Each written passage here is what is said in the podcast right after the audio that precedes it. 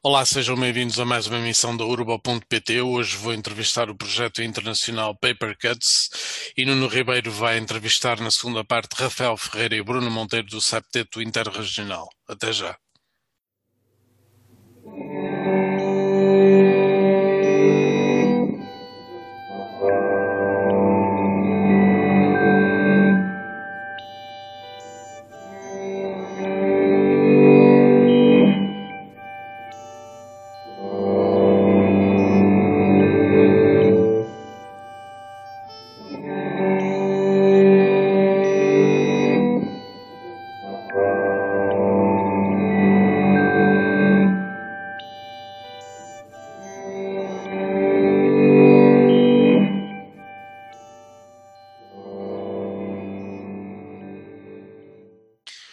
Abrir Paper Cuts com o tema Small Beginnings do álbum King Ruiner 2020, entrevista já a seguir.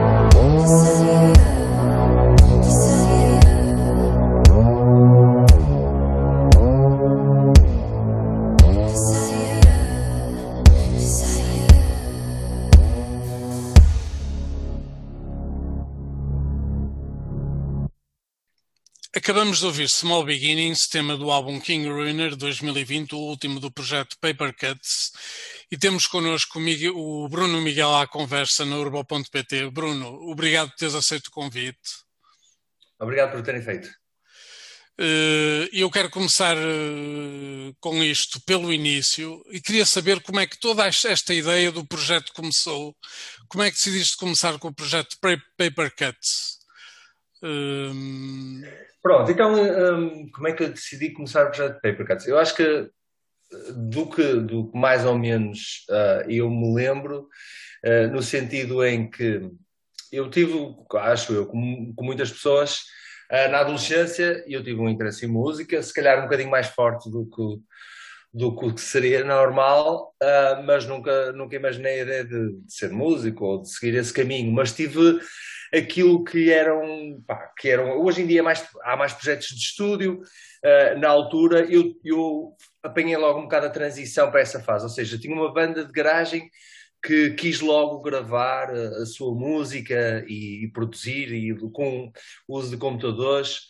Uh, apanho logo essa primeira fase e então o que acontece é que uh, esse, esse, projeto chamava-se Oxygen e, portanto, logo nessa fase, acaba por ser um bocadinho os, os primórdios do que deveria ser algumas das coisas que eu utilizo em paper cuts. A diferença é que, paralelamente, eu tenho um convite de um espaço do Porto, através de um estúdio que se chama Maus Hábitos, e havia um convite para um CD multimédia e para sonorizar algumas das sequências do CD, e, portanto, com aquilo que eu tinha aprendido na banda em produção e, e, e, colocando numa situação de, de, de um trabalho uh, sozinho, isso é a base do que seria paper cut. Uh, ao ponto que mais tarde, quando pá, pronto, percebo que, que faria mais sentido prosseguir um trabalho uh, só dependendo um bocado das minhas escolhas, acabo por lançar uh, um EP, um pequenino EP, que se chama Ultravioleta, e depois um álbum que se chama Lilac, e esse é o início de Papercut, sempre, sendo que logo uh, eu tenho a noção de, de, de, prosseguir com o projeto, tenho uma editora interessada. Portanto, eu acho que isso marca mesmo o início do projeto, ou seja, no momento em que eu me dedico um bocadinho mais a tempo inteiro a ele e à minha, à minha carreira na altura, que era informática, e, mas dedico o tempo às duas coisas uh, e tenho uma e assino um contrato para uma, para uma edição. E qual é a editora já agora? Qual isso foi a é, editora? Isso é em 2000... Então pronto, isso é, isso é em 2008. A editora chama-se, é uma editora que já não existe neste momento, chama-se a Pegenin, era de, era de Montreal, as pessoas ainda podem, ainda existe o acesso ao, ao catálogo delas.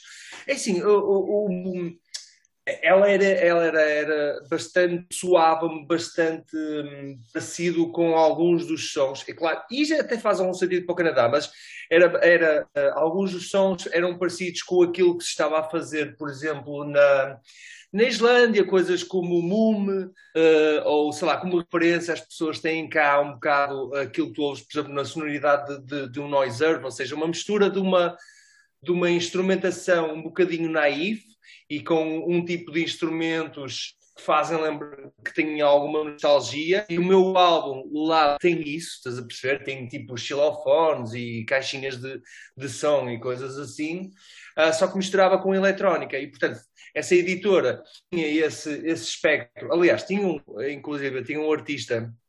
Uh, islandês e portanto tinha esse espectro dessa música na altura pá, que em maior, em grande escala tu encontras isso por exemplo no Sigur Ross eles continuam com essa sonoridade um bocadinho, um bocadinho uh, inocente, mas depois dão uma escala muito mais épica.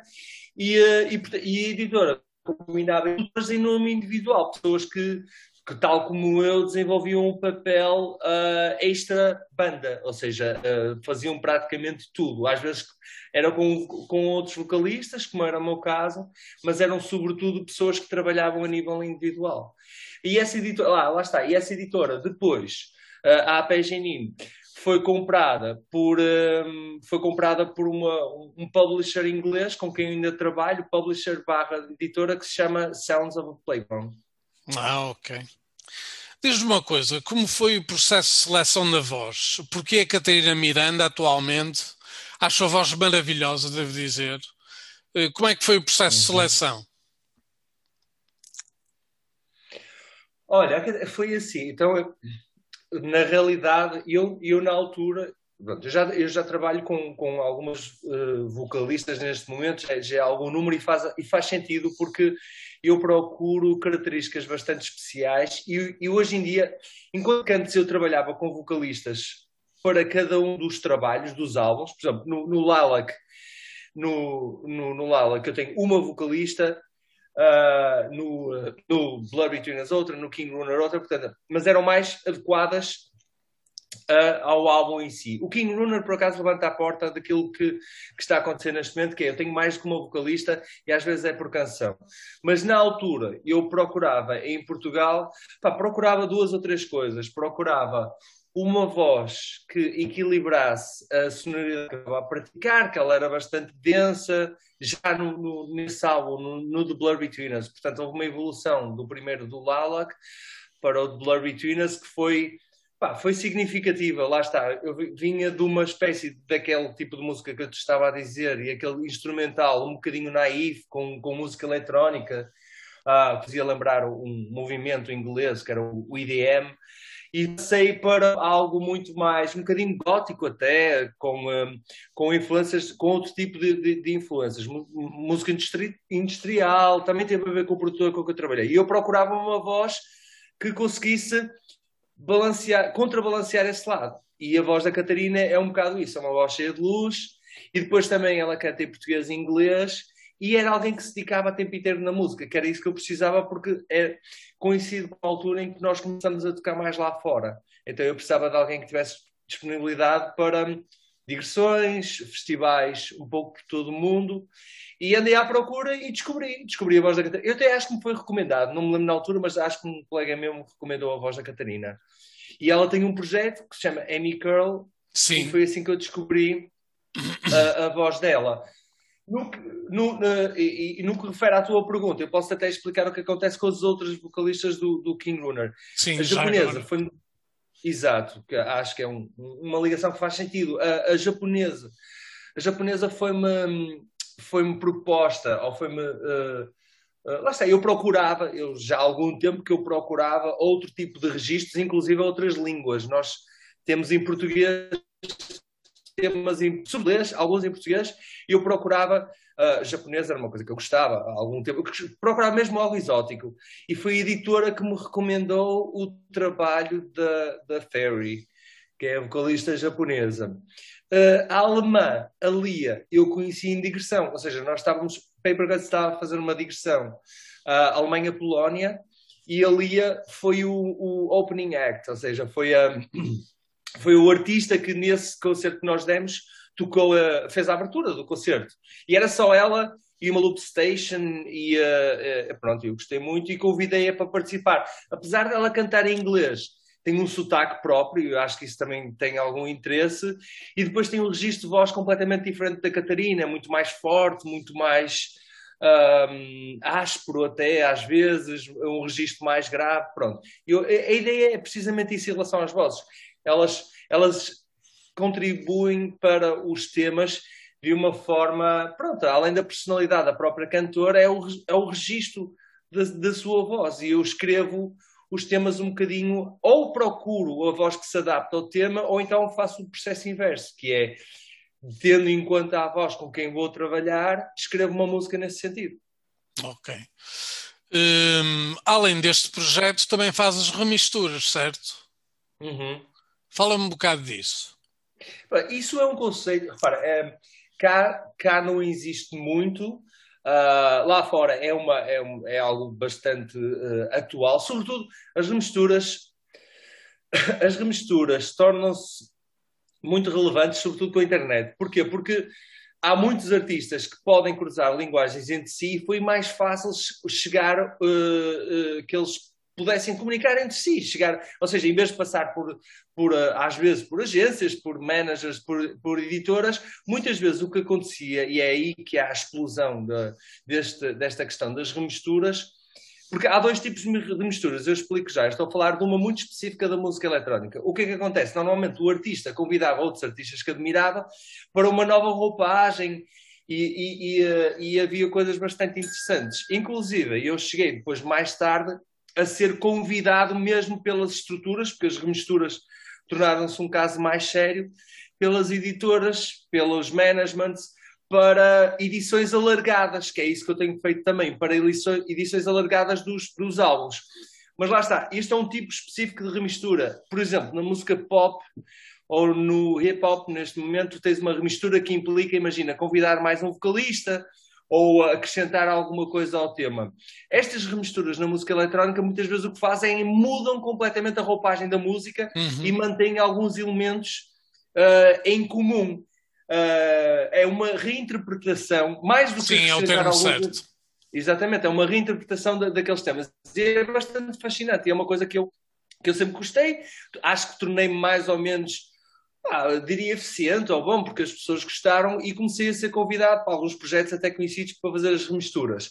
E eu mesmo depois comecei a, comecei a convidar, uh, a ter convites de a fazer convites a artistas para participarem nesse formato. O que é que isso permitiu-me? Por exemplo, assim, um exemplo muito rápido, que é, nós temos edições alargadas do álbum, por, uh, no caso de, em, mesmo em termos de, de, de, de uma geolocalização. Imagina, nós temos álbuns que saíram no Japão e era preciso uma edição específica.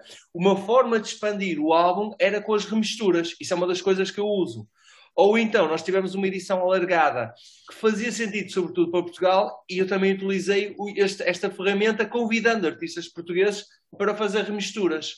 E, portanto, é, é, é eu acho que é, sobretudo, uma questão, um, eu vejo assim, é algo muito artístico, estás a perceber? Porque aproxima, aproxima mesmo os, os dois lados, ou seja, a, a, canção original, o artista original, o produtor original e aquele que vai fazer a remistura. E tu vês resultados. Eu acho que no caso de Papercuts nós temos resultados bastante positivos, tanto que elas têm sido utilizadas para para outros fins, sei lá, já foi utilizada uma vez uma, uma remistura numa peça de, de teatro, numa, num, num desfile de moda, já tivemos numa série de televisão, portanto, porque há ali um cruzamento e às vezes chegas a resultados pá, interessantes, completamente diferentes do que podias fazer às vezes sozinho. Estavas a falar de uma coisa interessante, que é o, a questão do Japão. É muito comum haver edições especiais para o Japão por diversos artistas. Sim. Uh, e eu nunca percebi, por... eu gostava de perceber, perceber porquê. então é assim, então é, o Japão tem duas coisas. Isto é uma questão cultural. Continua-se a vender muito uh, CDs, ok? Uh, ou seja, há um, um continua a haver um, um, colecionismo. E esse colecionismo é, é exacerbado se tu tiveres uma edição especial. Ou seja, o que é que acontecia? As editoras, desde cedo no Japão, como elas tinham que fazer um design novo, porque o design original uh, vinha em inglês, e, portanto, a, começou, portanto, os CDs, os CDs, ou as edições no Japão normalmente têm duas coisas, tem um artwork diferente, sobretudo em termos de, da informação textual, e no caso do CD ou do vinil, eles acrescentam aquilo que é uma, é uma barra, é um spline, e como eles já tinham que fazer esse desenho, eles quiseram ainda tornar as edições um bocadinho mais especiais, lá está, de coleção, porque o Japão dá muito valor à coleção, e queriam ter edições únicas. O que é que se, o que é que se uh, uh, levou? A acrescentar B-sides, ou temas, que, temas ao vivo.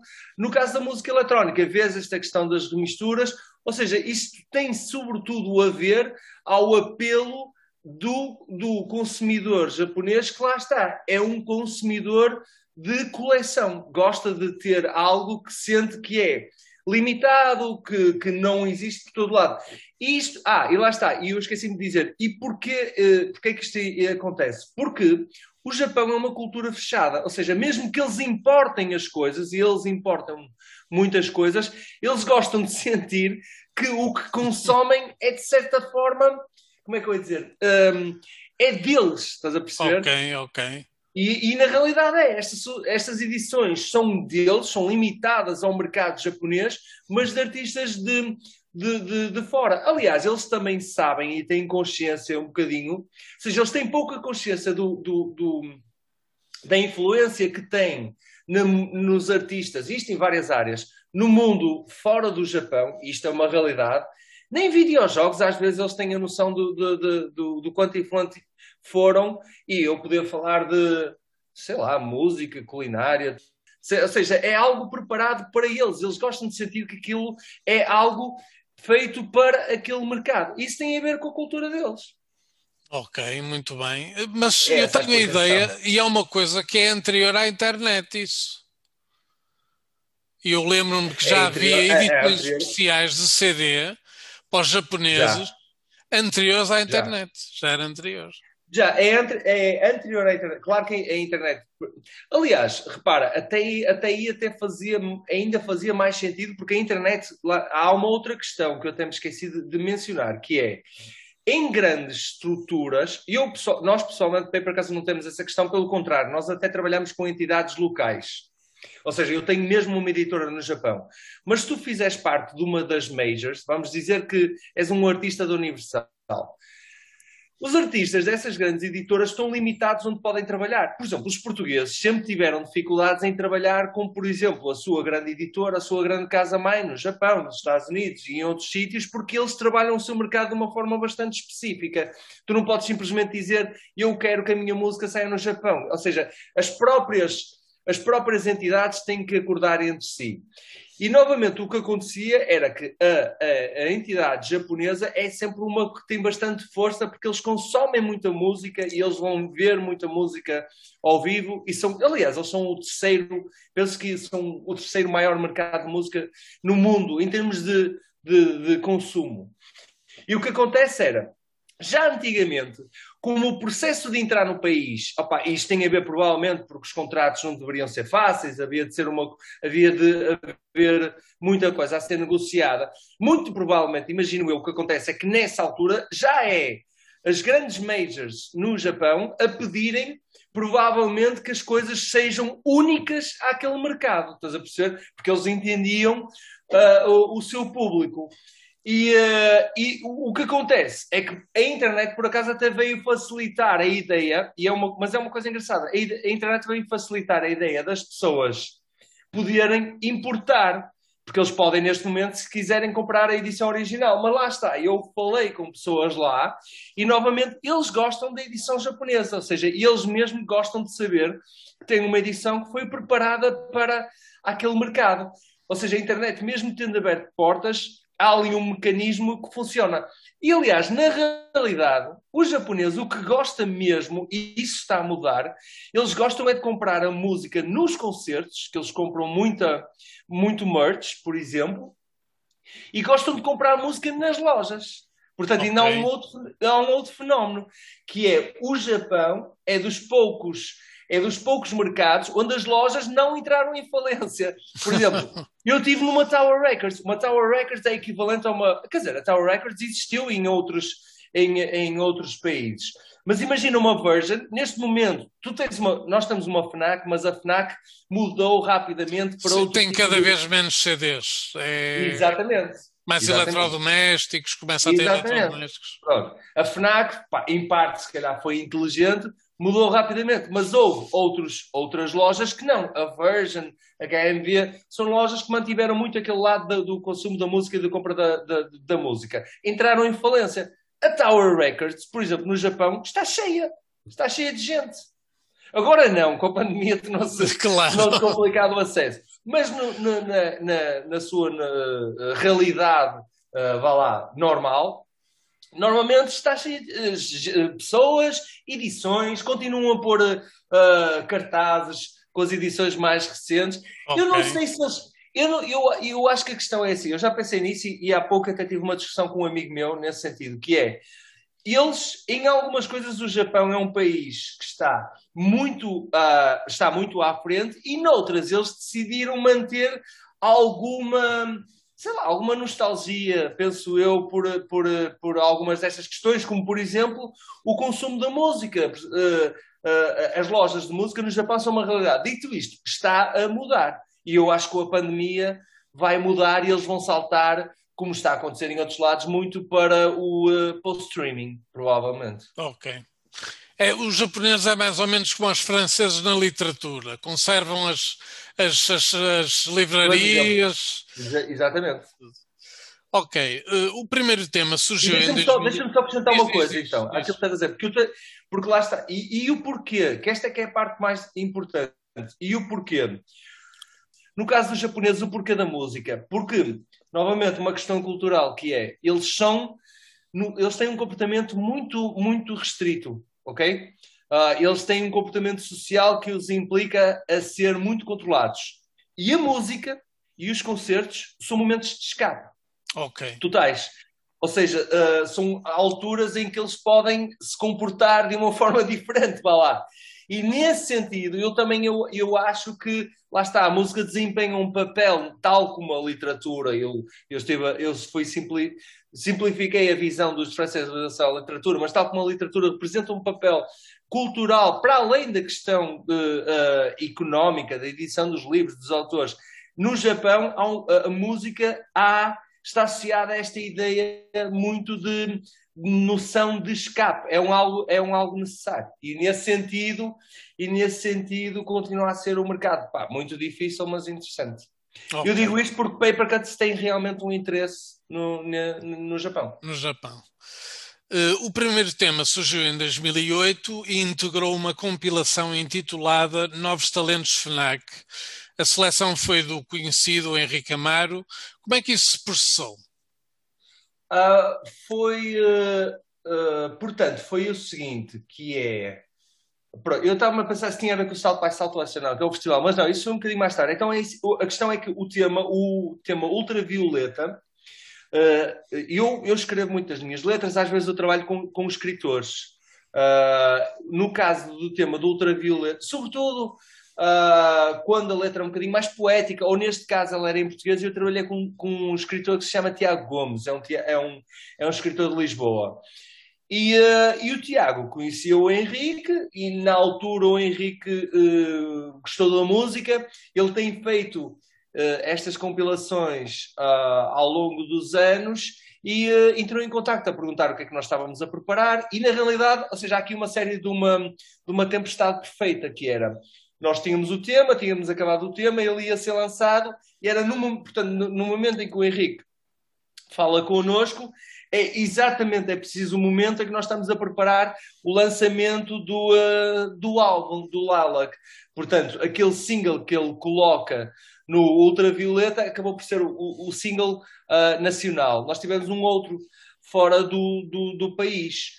Uh, mas sim, é, é, é, é assim, Portugal é um país pequeno, portanto há aqui uma, eu, não, eu claramente não, não, sou uma pessoa que, hum, portanto, eu, eu, perco, como é óbvio, acho que dá para entender que neste momento para cá, é, uma, é uma questão que, que implica muito do meu tempo, portanto, eu acho que eu compenso se calhar aquilo que me falta na socialização com algumas destas pessoas Uh, através dos vários projetos em que eu estou envolvido e que, ou seja, eu trabalho com tanta gente, mesmo estando sozinho, eu trabalho com tanta gente, escritores, designers, realizadores, uh, pessoas que fazem parte de, de marketing, editoras, publishers, músicos, técnicos, que estas redes desenvolvem-se naturalmente e ao longo dos anos é um bocado assim que estas coisas têm acontecido.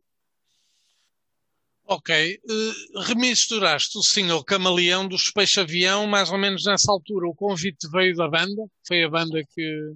Sim, sim, o convite veio da banda, o, o Luís, o Luís é, portanto, o Luís é, é músico do, dos Peixe Avião, eu não sei se eles já pararam ou não, mas pronto, é uma, é uma banda, é uma banda que na altura, e eu acho que continua a ser importante uh, uh, referir isso, é uma banda que na altura mostrou que a música portuguesa uh, poderia movimentar bastante interesse, eles tiveram o seu fenómeno, o Luís é uma característica especial, porque o Luís é um amigo meu, ou seja, nós partilhamos uh, um gosto, uh, não só pela pop, mas pela música eletrónica. Aliás, é engraçado que eu estava.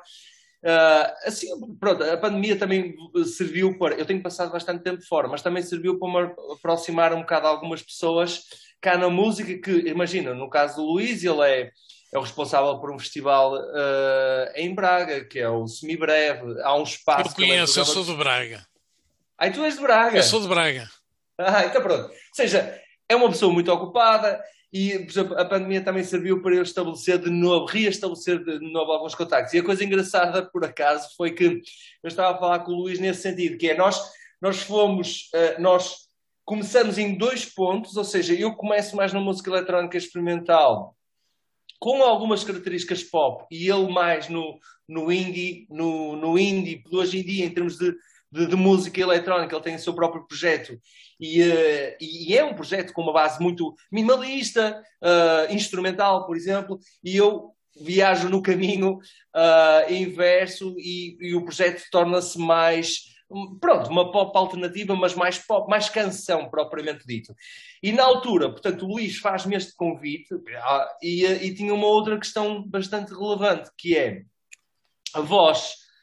Esse tema tem Ana Deus. E foi, e, e, lá está, foi das primeiras coisas que eu, que, que, que, é por isso que eu aceitei, porque me colocou novamente naquela questão de reinterpretar a parte instrumental deles, é verdade, mas também trabalhar com uma vocalista com uma grande experiência. E eu queria, lá está, queria, queria estar em estúdio e perceber um bocadinho como é que eram as gravações da voz dela e ouvir ao detalhe todas aquelas pequenas coisas, todas as pequenas inflexões que ela faz da voz e, e pronto, e foi, foi uma aprendizagem uh, que me serviu depois para trabalhar com, com, com outras vozes. Ainda por cima a voz dela, da Ana Deus, é muito dinâmica uh, e, portanto, sim, foi, lá está, foi uma, uma mistura, mas foi uma, também uma espécie de um bocadinho de um, de um laboratório para mim. Muito bem. Uh, um dos temas do álbum Lilac, a Secret Search, ganhou o segundo prémio do International Songwriting Competition. O júri era composto por nomes como Tom Waits ou Robert Smith. Nessa fase inicial da tua carreira, qual foi a sensação? Porque eu sei que tu, entretanto, ganhaste mais prémios. Qual foi a sensação de receber esse prémio? Não, é assim, repara. Sim, é, é verdade. E, e repara, isto faz, faz algum sentido. Muitos destes prémios são a editora que prepara uma submissão para chamar a atenção às, às edições e ao projeto. E eu acho que, que, que estes prémios têm valor. Eu para chamar sempre aquilo que eu acho que é mais importante, que é a música. Esse, por acaso, foi algo, algo relevante, porque, é assim, quando Paper Cuts começa, sobretudo, eu, eu, estou, em Portugal, eu estou em Portugal e, e estou a fazer uh, uh, o, meu, o, meu, uh, o meu trajeto de, de dentro para fora, o que acontece é que nós tínhamos temas que ah, por exemplo, as rádios não passavam, uh, ah, um, não, nós não tínhamos editoras interessadas cá, nós não tínhamos muitos promotores uh, interessados em, um, em, nos, eh, em nos agenciar. E repare, é, isso é, é um facto que hoje em dia tudo isso mudou, mas na altura esse prémio foi importante porque, repara, validou um bocado aquilo que eu achava, ou seja, eu achava que eu tinha feito algo diferente. Não, não, eu não queria que fosse extremo, lá está, eu não queria que fosse uma coisa experimental, eu queria que fosse algo que saísse um bocadinho da caixa e acho que fazia isso e foi isso que esses júris puderam verificar. Uh, e ao mesmo tempo, pronto, também teve aquele, aquele efeito de se nós estávamos a ser. É é um bocado, é, uma, é aquela história um bocadinho uh, ah, um, ah, infeliz em Portugal, mas pronto, se nós estávamos a ter esse reconhecimento fora do país, porque é que o próprio país não estava a dar atenção àquilo que nós estávamos a fazer. Pois isso acontece muito. Exato, é, infelizmente. Hoje em dia acho que já não, acho que não, não tanto, mas eu também não, não sou o, o, melhor exemplo porque nós temos feito um esforço para, uh, vá lá, promover o nosso trabalho cá e fora. Hoje em dia existe mesmo mais do que uma equipa, uma trabalha Portugal e outra trabalha um bocadinho o resto do mundo, ou às vezes até Japão, Estados Unidos, Europa, vai, uhum. vai, depende, depende dos trabalhos. E o que acontece é isso, vai lá, foi uma, acabou por, por, por me dar uma, uma maior confiança em continuar aquilo que eu estava a fazer, apesar de vieram muitas portas fechadas pelo caminho, muitas questões para resolver, uh, perceber como é que seria a banda ao vivo, mas lá está, no início é, é, uma, é, uma, uma é aquilo que eu disse, é um, é um ato de validação. Uh, e isso para quem, para quem no meu caso, uh, estava a tentar fazer algo uh, diferente, foi importante. Estavas a falar de, de Paper Cuts ao vivo. Como é que é Paper Cuts ao vivo? Pois, Paper Cuts ao vivo, lá está, depende. É, é depende e Olha, uma, uma das coisas que tem acontecido muito é que as pessoas perguntam-me, e tu e voltar, utilizaste esse termo, que é, utilizaste com algum receio, tu dizes, imagina, tu dizes, como é que é a banda, como é que é Paper Cuts, como é que é o, o duo, como é que é o trio, como é que é o projeto. Eu acho que o melhor termo que se aplica a Paper Cuts é precisamente esta ideia do projeto. Porquê? Está em constante mutação. Ou seja, Paper Cuts ao vivo, por exemplo, no The Blur Between Us, nós tivemos concertos em que era um duo, cheguei a ter um percussionista com uma, uma percussão entre tradicional e, uh, e eletrónica, cheguei a ter guitarra clássica, chegamos a, a, a, tocar com instrumentistas de formação erudita, ou então uma forma compacta de apenas eu e o vocalista.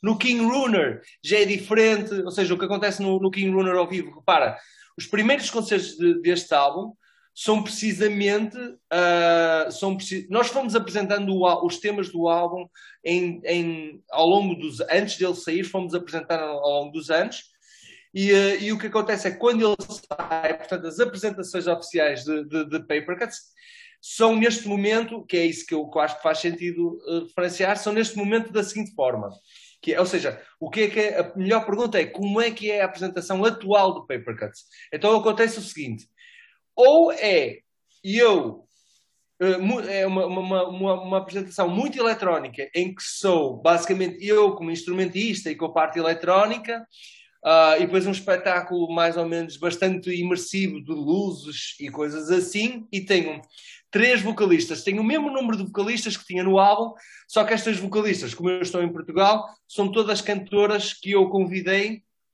para fazer estes concertos neste momento cá. E porquê o, tri, o, o trio?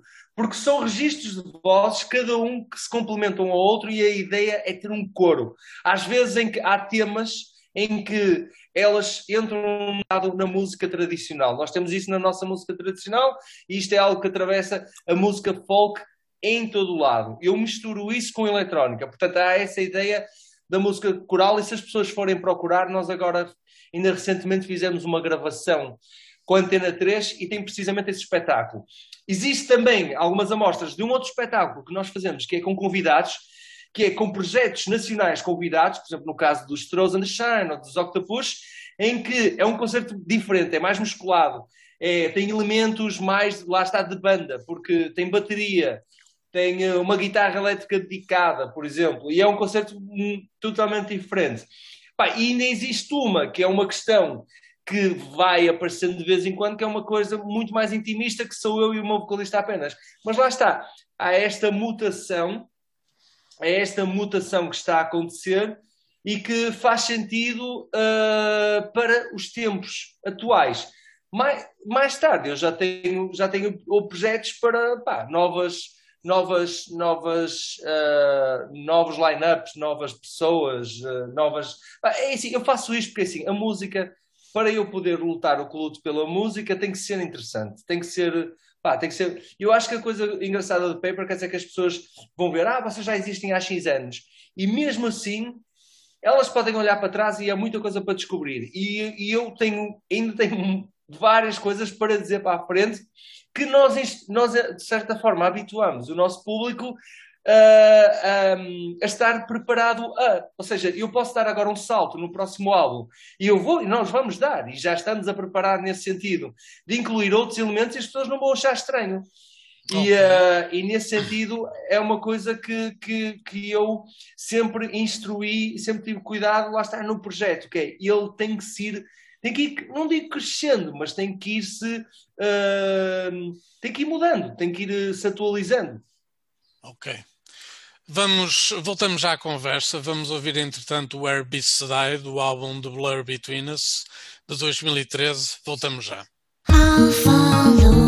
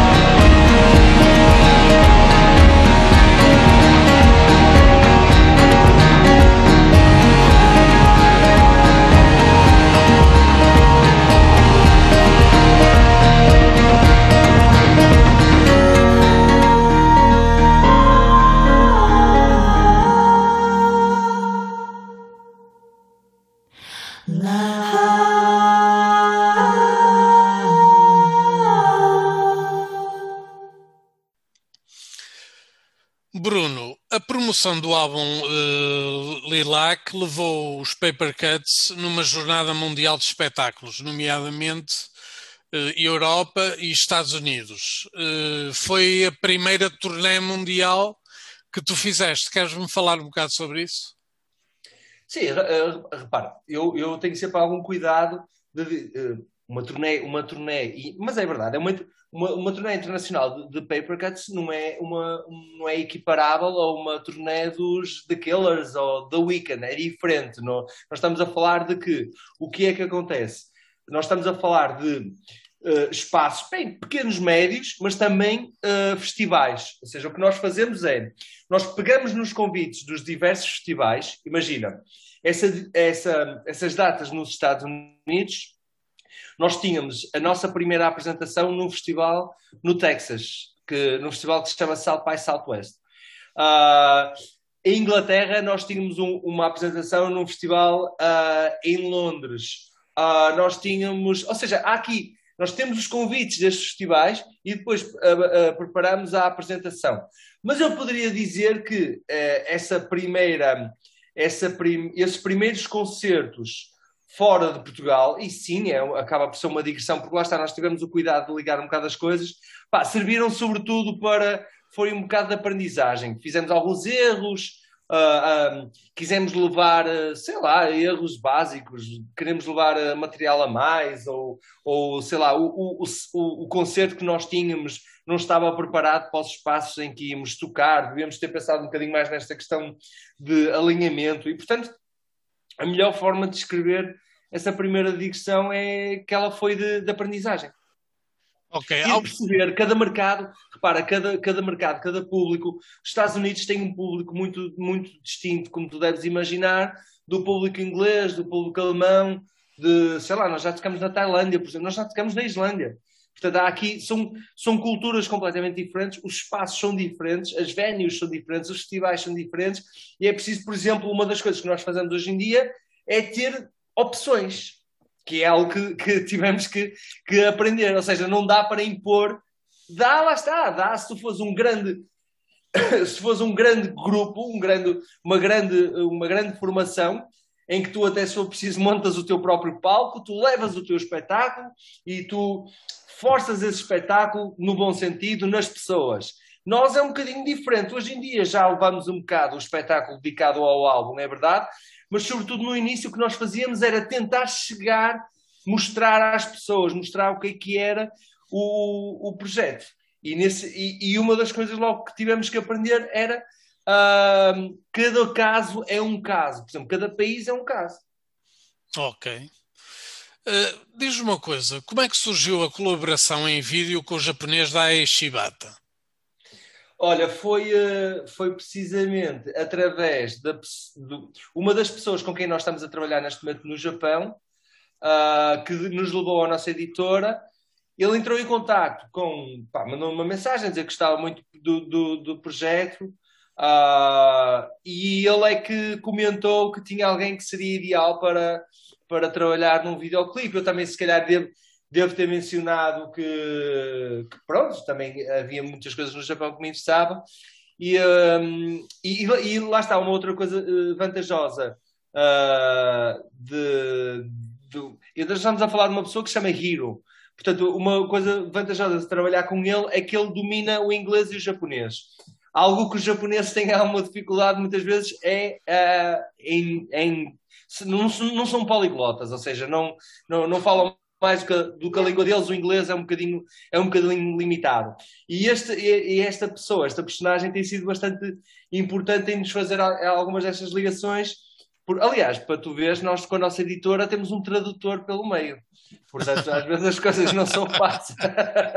às vezes as coisas não são fáceis e demoram. Mas eu já estou, já estou habituado, não, não me faz muita confusão. Mas basicamente o Hero é uma pessoa que tem sido essencial neste sentido e foi ele que nos colocou em contato. Aliás, nós estamos a preparar mais trabalhos com o, com o Dahei, porque o vídeo ganhou prémios, só que, só que ele, é, é, ele trabalha em publicidade lá está, no Japão quase 50% das pessoas trabalham em publicidade, aquilo é, uma, é, é provavelmente a maior, das maiores indústrias japonesas, no sentido em que designers gráficos, uh, todas estas pessoas trabalham vídeos, quase todos eles trabalham em, em publicidade. Ele tem, não tem muito tempo para a questão mais artística, mas nós já estamos a, a, a falar com ele para, para fazer de novo um, opa, um outro trabalho. Pode ser pequenas animações, não sei. Mas foi assim. Um, lá está, olha, e o Dahei, por exemplo, é alguém que não fala muito pouco inglês. E, portanto, ainda, hoje em dia a, a comunicação é, é três. Ok.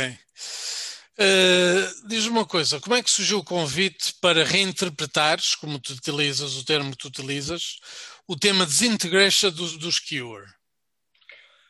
Pois, porque que eu, exato, porque que eu digo mais do que uma, uma cover, uh, eu acho que é uma reinterpretação, porque eu acho que nós fomos, eu, acho, eu estou a tentar dizer o seguinte, que é, eu espero que as pessoas entendam que nós quisemos ter alguma liberdade uh, na, na, na, nossa, ou eu, no meu caso, na, naquilo que eu utilizar, estás a perceber? Ou seja, eu não quero que as pessoas sintam que é, é, um, é um tu tens muitas vezes, tens covers e elas são tributos, ou seja, as pessoas estão a tentar, e é um tributo também, mas as pessoas estão a tentar, sobretudo, dizer eu gosto muito deste tema, eu gosto tanto destas partes que até vou eu cantar e vou eu tocá-las. Nós é um bocado diferente, há uma maior liberdade, nós tentamos, eh, lá está, reinterpretar ou reescrever um bocadinho o que é o tema original uh, um, do modo Papercut, vá lá. E uh, aquilo acontece porque havia uma compilação de uma editora inglesa, que é Future Sequence, e eles, nós, nós até agora, eu só tinha feito uma versão, uh, nunca foi uma coisa que fizemos muito, e, só, e quando fazemos, fazemos sempre no, neste modo também de, de, algo que nos diz que nos diz que é significativo, que tem uma história por detrás. Uh, e eu tinha feito uma, uma, uma versão de um tema uh, do Rishi Sakamoto, que é o Forbidden Colors, que, que que é conhecido porque entra numa banda sonora com o David Sylvian e nunca mais tinha pensado nessa questão. E, e é esta editora pede-nos um tema original, nós sabemos que não tínhamos e que não íamos ter capacidade de, de, de, de, escrever porque estávamos a meio de um outro álbum e estávamos, pronto, estávamos um bocado presos, ou eu estava nesse, nesse mindset, e eles é que levantaram a hipótese. Então, porquê que vocês não fazem uma, uma, uma cover barra, uma versão? E, uh, e eu tinha estado a trabalhar, lá está, isso é mais ou menos na altura do, do Blur Between Us, tinha estado a trabalhar com um, uh, com um produtor de nome Chris Cody e o Chris disse-me que muitas da, da temática do, do Blur Between Us fazia lembrar o Disintegration, dos The Cure, uh, em termos de letras, sobretudo. E pronto, as coisas juntaram-se todas um bocadinho na minha cabeça e foi assim que surgiu. Aliás, nós levamos a, a coisa um bocadinho mais além e até fizemos um videoclipe para o tema. Estavas uh, a falar do Chris Cody. Uh, ele já trabalhou com Beach House e AAS uh, TV on the Radio, por exemplo, e colaboraste com ele e por isso surgiu o segundo álbum de originais de Blur Between Us. Como foi uhum. o processo de colaboração?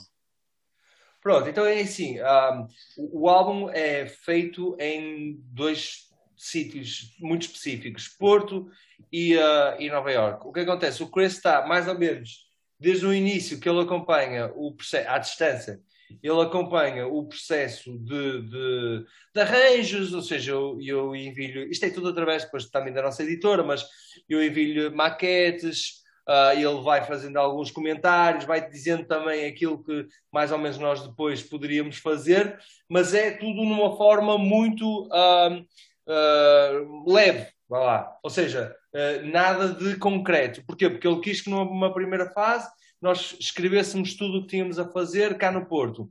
Depois eu viajo para os Estados Unidos e passo lá uh, duas semanas ao todo, em que aí sim nós estamos em estúdio pá, e vamos experimentando várias coisas, vamos discutindo, vamos discutindo música, falou-se muito de música, claramente, uh, experimentamos uh, desde vários setups em termos de, de instrumentos, sobretudo instrumentos eletrónicos, uh, pá, formas de, de, trabalhar o estúdio como uma ferramenta. Uh, porque o Chris é um, lá está, não, não é uma pessoa, ele misturou o álbum também, mas não é simplesmente uma, uma pessoa de, de, de, só dessa parte técnica, ele tem uma parte artística também criativa como produtor e foi isso que nós exploramos. E aliás, eu, o que eu aprendi com ele é o que eu depois utilizei. De uma, eu quis -me, um, colocar nessa posição, nesse desafio de ser produtor, do, por exemplo, do King Runer, mas foram muitas dessas coisas foram, foram, foram situações que eu aprendi em estúdio com ele. Mas pronto, uh, vá lá, existe arranjos, composição Porto, gravações no Porto, uh, de novo, gravações, mistura nos Estados Unidos, eu volto, o álbum fica lá para ser uh, masterizado e, uh, e, é, e é assim, pronto, e é, é um processo demora algum tempo, mas eu acho que valeu a pena, porque há aqui uma mistura de, de várias vozes. Valeu a pena, de certeza absoluta. Uhum. Diz uma coisa, estávamos há bocado a falar de literatura, eh, tu trabalhaste com o José Luís Peixoto. Sim. E ele escreveu letras para ti? Escreveu letras para o Blur Between Us, sim. Isso deve ter. Os Municipal fizeram a mesma coisa com, com o José Luís Peixoto. Eu devo ter. Eu imagino que, o, que a sonoridade do álbum ou as letras tenha sido um bocado mais doomy, mais um bocado uhum. mais negra, porque José Luís Peixoto é assim, não é? Exatamente. É, é, era o que eu te estava a dizer. Quer dizer, eu não faço, nós não fazemos escolhas, não, não, não trabalhamos ou não, não, não fazemos as coisas simplesmente por, por, por si só. Ou seja, elas têm que fazer sentido. Tudo em, eu faço este esforço de que tudo em Paper Cuts tenha, uh, tenha uma certa narrativa. E o que acontece, porque, por exemplo, eu até, eu até conheço outros escritores e até te posso dizer que na altura Uh, e outros que eu admiro, e alguns deles até eu conheço particularmente bem. Na altura, até falamos com duas pessoas, ou falei com duas pessoas. Falei com, com o Luís Peixoto e falei com o Walter Hugo que até eu conheço melhor. Mas no caso do The Blood Between Us, o Luís Peixoto era é exatamente a pessoa que se adequava mais, porque o álbum, repara, o álbum lida com questões como pá, a nossa mortalidade, no sentido em que a narrativa do álbum é, é muito fácil de explicar. É, é, é o seguinte: ele começa com uh, alguém que perde, imagina, uma, uma, uma, uma, father figure, ou seja, não é claro, no, álbum não é, e não deve ser, porque eu quero que esteja aberta a interpretação, não é claro se, se, se é um pai, se é um avô, se quem é, mas a, a personagem principal perde alguém que era bastante relevante e que depois existe uma série de, de coisas que acontecem que é. Um, há, umas, há conversas paralelas e, e, e, ou seja, há esta ideia de que como é que nós somos vistos mesmo após a nossa, a nossa curta estadia, curta estadia por cá. Ou seja, esta é toda a ideia do que é o nosso ser social e aquilo que nós conhecemos da pessoa se tivermos uma relação mais perto. E isto aconteceu em termos reais comigo. Eu perdi o meu avô, perdi outras pessoas que eu achava importantes, e há este, este confronto de ideias entre a pessoa que eu acho que eu conheço, ou que eu conheço, a forma como ele é visto e a admiração que nós temos por, por, por, estes, por esses vultos. E, portanto, e depois há, há uma série de pesos que é, a ideia é colocar esse peso em ti mesmo, ou seja, como é que tu achas que, que és visto como pessoa, quais são as tuas ações. Aliás, o álbum na capa tem uma máscara e essa máscara tem a ver com máscara social. Portanto, há, assim, há aqui um jogo todo um bocadinho sobre psicologia, que é um assunto que eu gosto, mas também há um lado bastante pesado, uh, bastante um bocadinho negro também, mas negro não só não só numa, em algo uh, negativo, uh, mas negro, porque há, muito do, dos ambientes do, do, do álbum tem a ver com pá, com a noite, com lá está, este mistério, com portanto, fazia tudo sentido em relação à escrita do, do, do Peixoto. Ok, portanto, tu gostas de psicologia, é isso? Eu estive para entrar em psicologia, só não entrei porque por pá, uma décima, penso eu. Portanto, só, e descobri tarde, descobri tarde, mas a, a psicologia faz parte, sim, é uma coisa que eu gosto, continuo a, continuo a desenvolver como posso meu, esse gosto e ele inter, intercalou-se com. Mas és leitor, com... és leitor de psicologia? Sou leitor, há coisas que me interessam, por exemplo, inclusive hoje em dia leio, leio muito.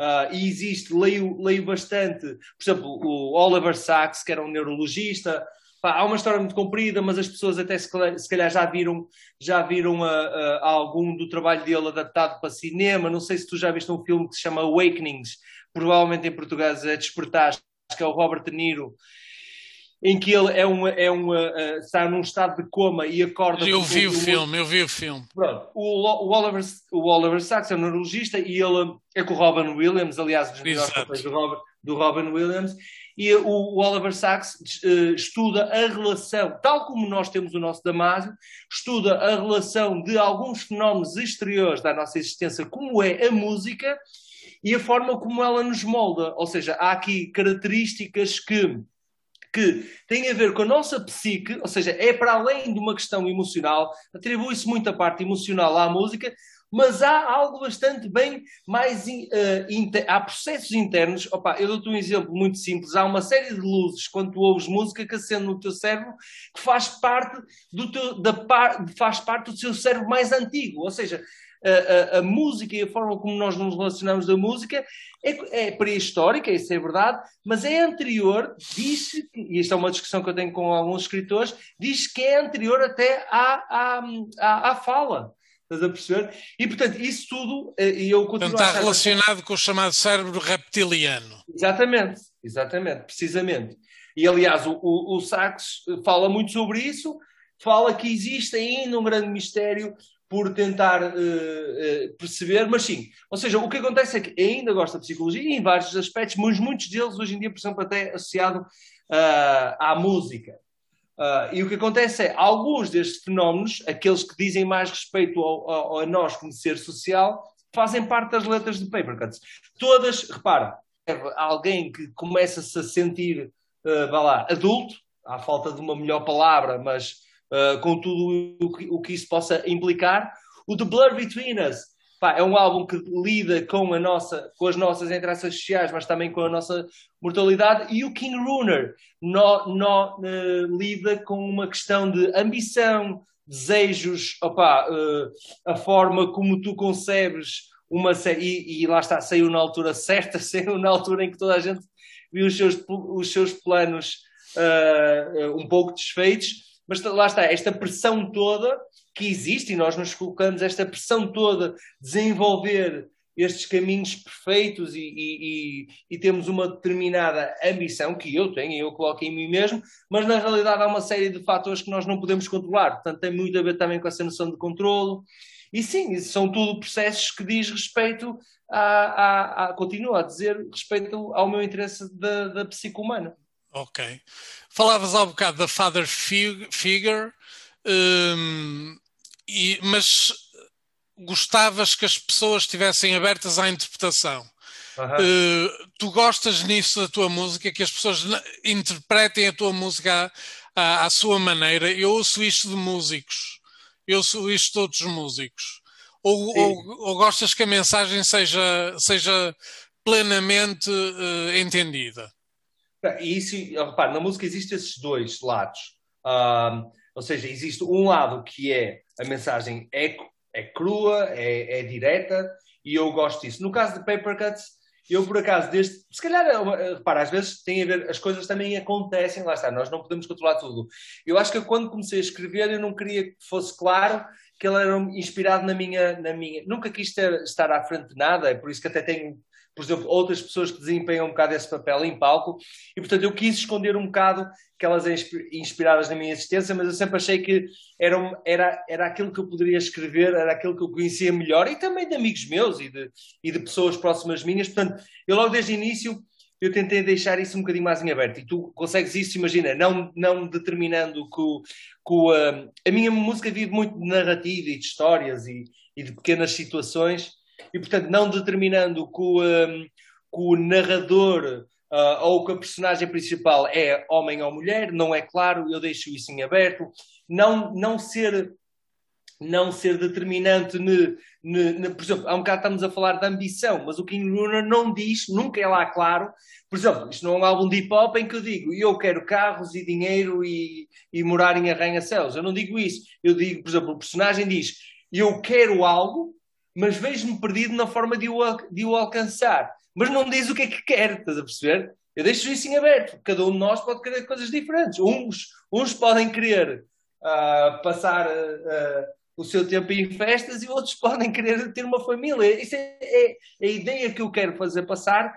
É que uh, a vantagem que eu vejo nesta questão é duas, duas, duas, duas que eu acho bastante importantes, que é, eu não quero que aquilo seja sobre mim, eu vou buscar essas influências e ao mesmo tempo eu acho que essa universalidade um, permite depois coisas também engraçadas. Repara, quando trabalhamos com as pessoas do, dos, de, de, outras áreas, de gráficas e visuais, ou vídeos ou coisas assim, elas também não têm que ficar presas um, a uma visão. Então é uma série de, de, reinterpretações daquilo que era a ideia original. E eu acho isso pá, interessante. Agora, também não vejo com mal nenhum alguém que queira ter, por exemplo, na música uma, uma linguagem mais direta, até política. Às vezes isso acontece. Paper Cuts é um bocado o contrário. Uh, é mais, pá, sem que eu não me estou a colocar nessa situação de todo, mas é mais, apela mais àquilo que eu acho interessante, que é se calhar um universo, mais, e há um bocado estamos a falar disso, mais poético, mais lírico. As uhum. coisas estão abertas à interpretação.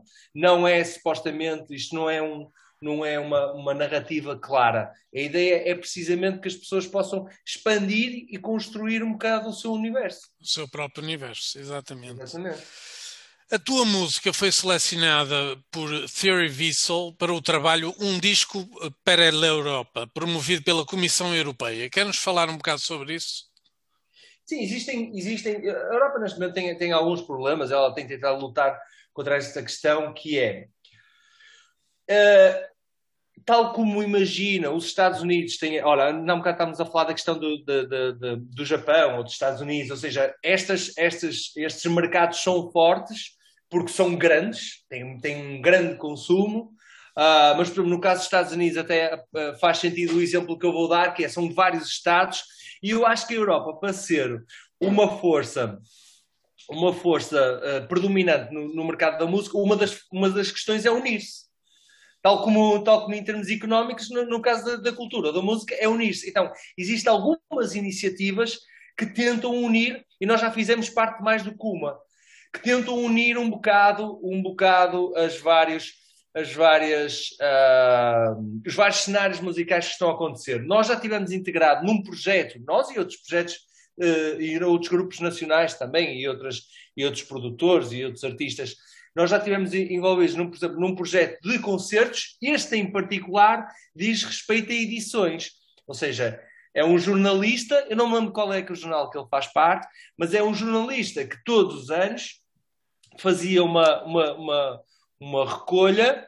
de, de, diversas edições uh, que estavam a acontecer e, e, destacava. E pronto, e tinha o apoio da, da da, da comunidade europeia para a sua divulgação e fizemos uma entrevista e pronto. Isto tem acontecido, acho que tem acontecido um bocadinho mais mas, mas precisava, eu acho que nós ainda precisamos de desenvolver mais mecanismos. Isto é uma questão pr pragmática para mim. Eu não estou a dizer que, que, que uh, os países por si só não possam ter a sua identidade cultural. Eu só estou a dizer que nós estamos a falar sobretudo de uma questão de mercado, de consumo de música. Uhum. E, e, nesse sentido, estas iniciativas, bah, eu acho que, que, são, que são relevantes. Sim. Foi nesta altura, mais ou menos, que começaste a ser muito procurado a nível de produção, como produtor. Sim, sim exatamente. Uh, comecei a. Sim, aliás, eu, eu, comecei sempre procurado, depois também trabalhei em, em bandas sonoras, mas pronto, é, repara, é, é, de trabalho pago, por exemplo, coisas que, que, não, que, que não, nem sempre são fáceis. Uh, ao ponto de que depois até, até se, se colocou um entrave, ou seja, eu também tive que eventualmente escolher e voltar a trabalhar uh, uh, em paper cuts. E, por exemplo, e agora vou voltar a fazer novamente uma outra questão, que é voltar tra a trabalhar também como produtor. Mas eu acho que, pronto, foi uma série de coisas que aconteceram que foram benéficas para, para o meu trabalho e, uh, e sim, as pessoas começaram, e, e, lá está, como eu acho que eu tenho uma, um, algo para oferecer um bocadinho diferente, uh, dentro da eletrónica, da pop eletrónica, comecei a ter convites ne, nesse sentido, como produtor, e é algo que eu gosto de fazer assim.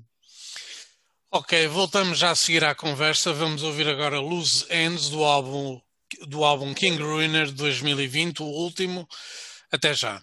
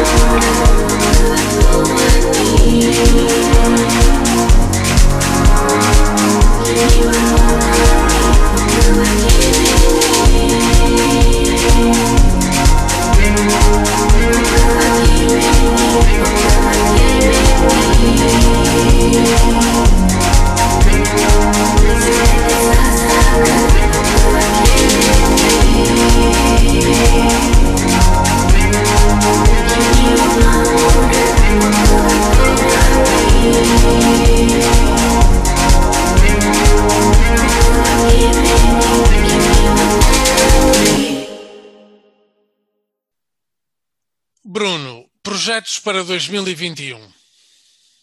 Projetos para 2021, sim senhora. Então, olha, nós vamos retomar os concertos. Uh, temos um primeiro 5 de maio no Centro Cultural Malaposta, mas depois disso vamos ter uh, concertos no Teatro Circo, uh, vamos a Guimarães, às Clave Session, estamos a preparar um concerto no Art Club. Todos eles, todos eles vão ser um bocadinho diferentes, vão ser especiais.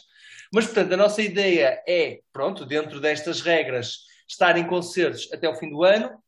Entretanto, estou a preparar um EP que se chama So Far So Fading um, e basicamente é um, é, um, é um EP que vai servir de ponte a um novo álbum que provavelmente só sairá em 2022, mas que vai ser, começar a ser preparado uh, ainda este ano. E basicamente este EP tem temas novos e tem algum. Tem, vá lá.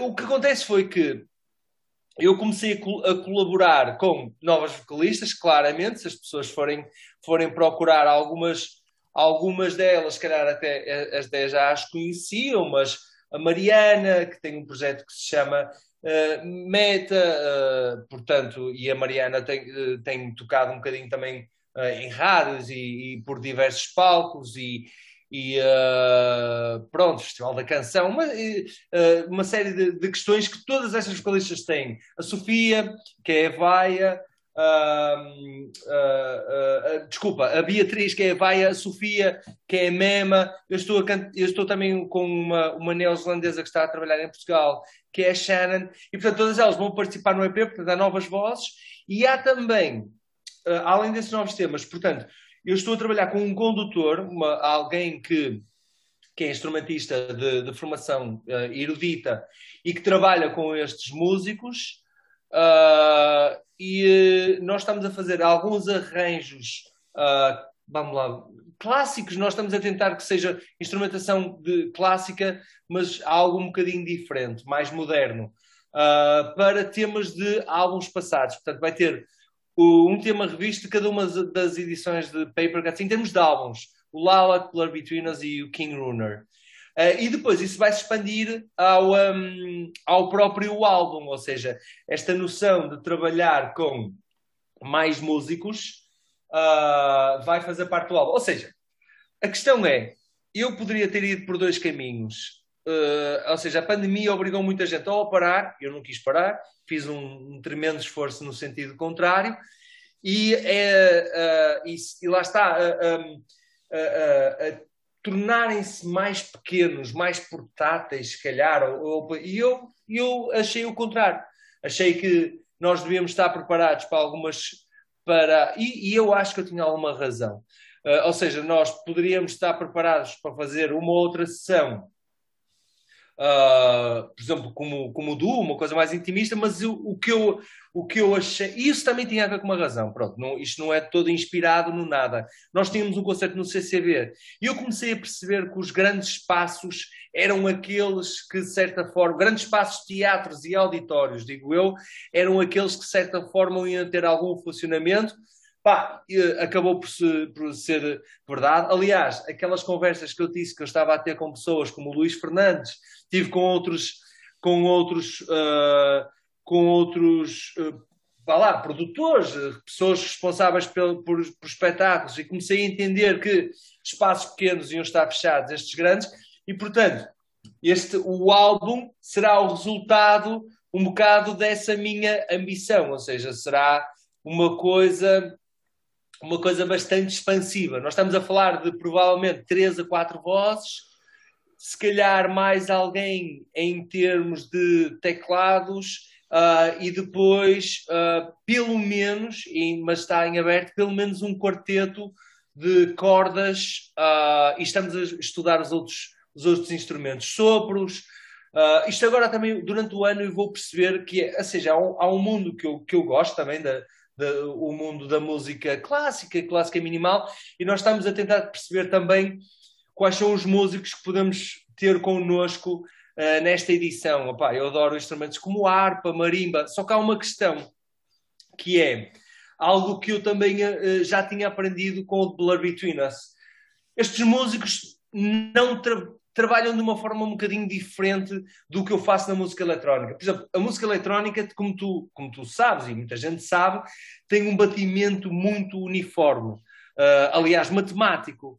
Enquanto que os músicos uh, da formação clássica, quer dizer, o, o, o, a, a, pulsação não é, não é matemática, estás a perceber? Há ali uma certa derivação e é por isso que eles têm um condutor. Ou seja, quando nós vamos fazer gravações, e por exemplo, eu uso, eu uso coisas como um click track, ou seja, uso um, um kick que, que é sempre no seu tempo, não é, é preciso um tipo especial de, de, de músico, ou seja, alguém com alguma experiência de músico desta formação, porque tu não consegues pôr essa, essa informação numa pauta, estás a perceber? Tem que ser alguém que já está preparado a gravar este tipo de instrumentos em estúdio, porque de resto não, vai, não há forma. A única forma é tu teres, lá está, uma outra pessoa que se comporte como uma máquina. É, assim, é um processo um bocadinho esquisito. Ou seja, melhor, o que nós estamos a fazer neste momento é procurar, e já há, procurar músicos desse meio que já estejam habituados a trabalhar com, eh, com bandas.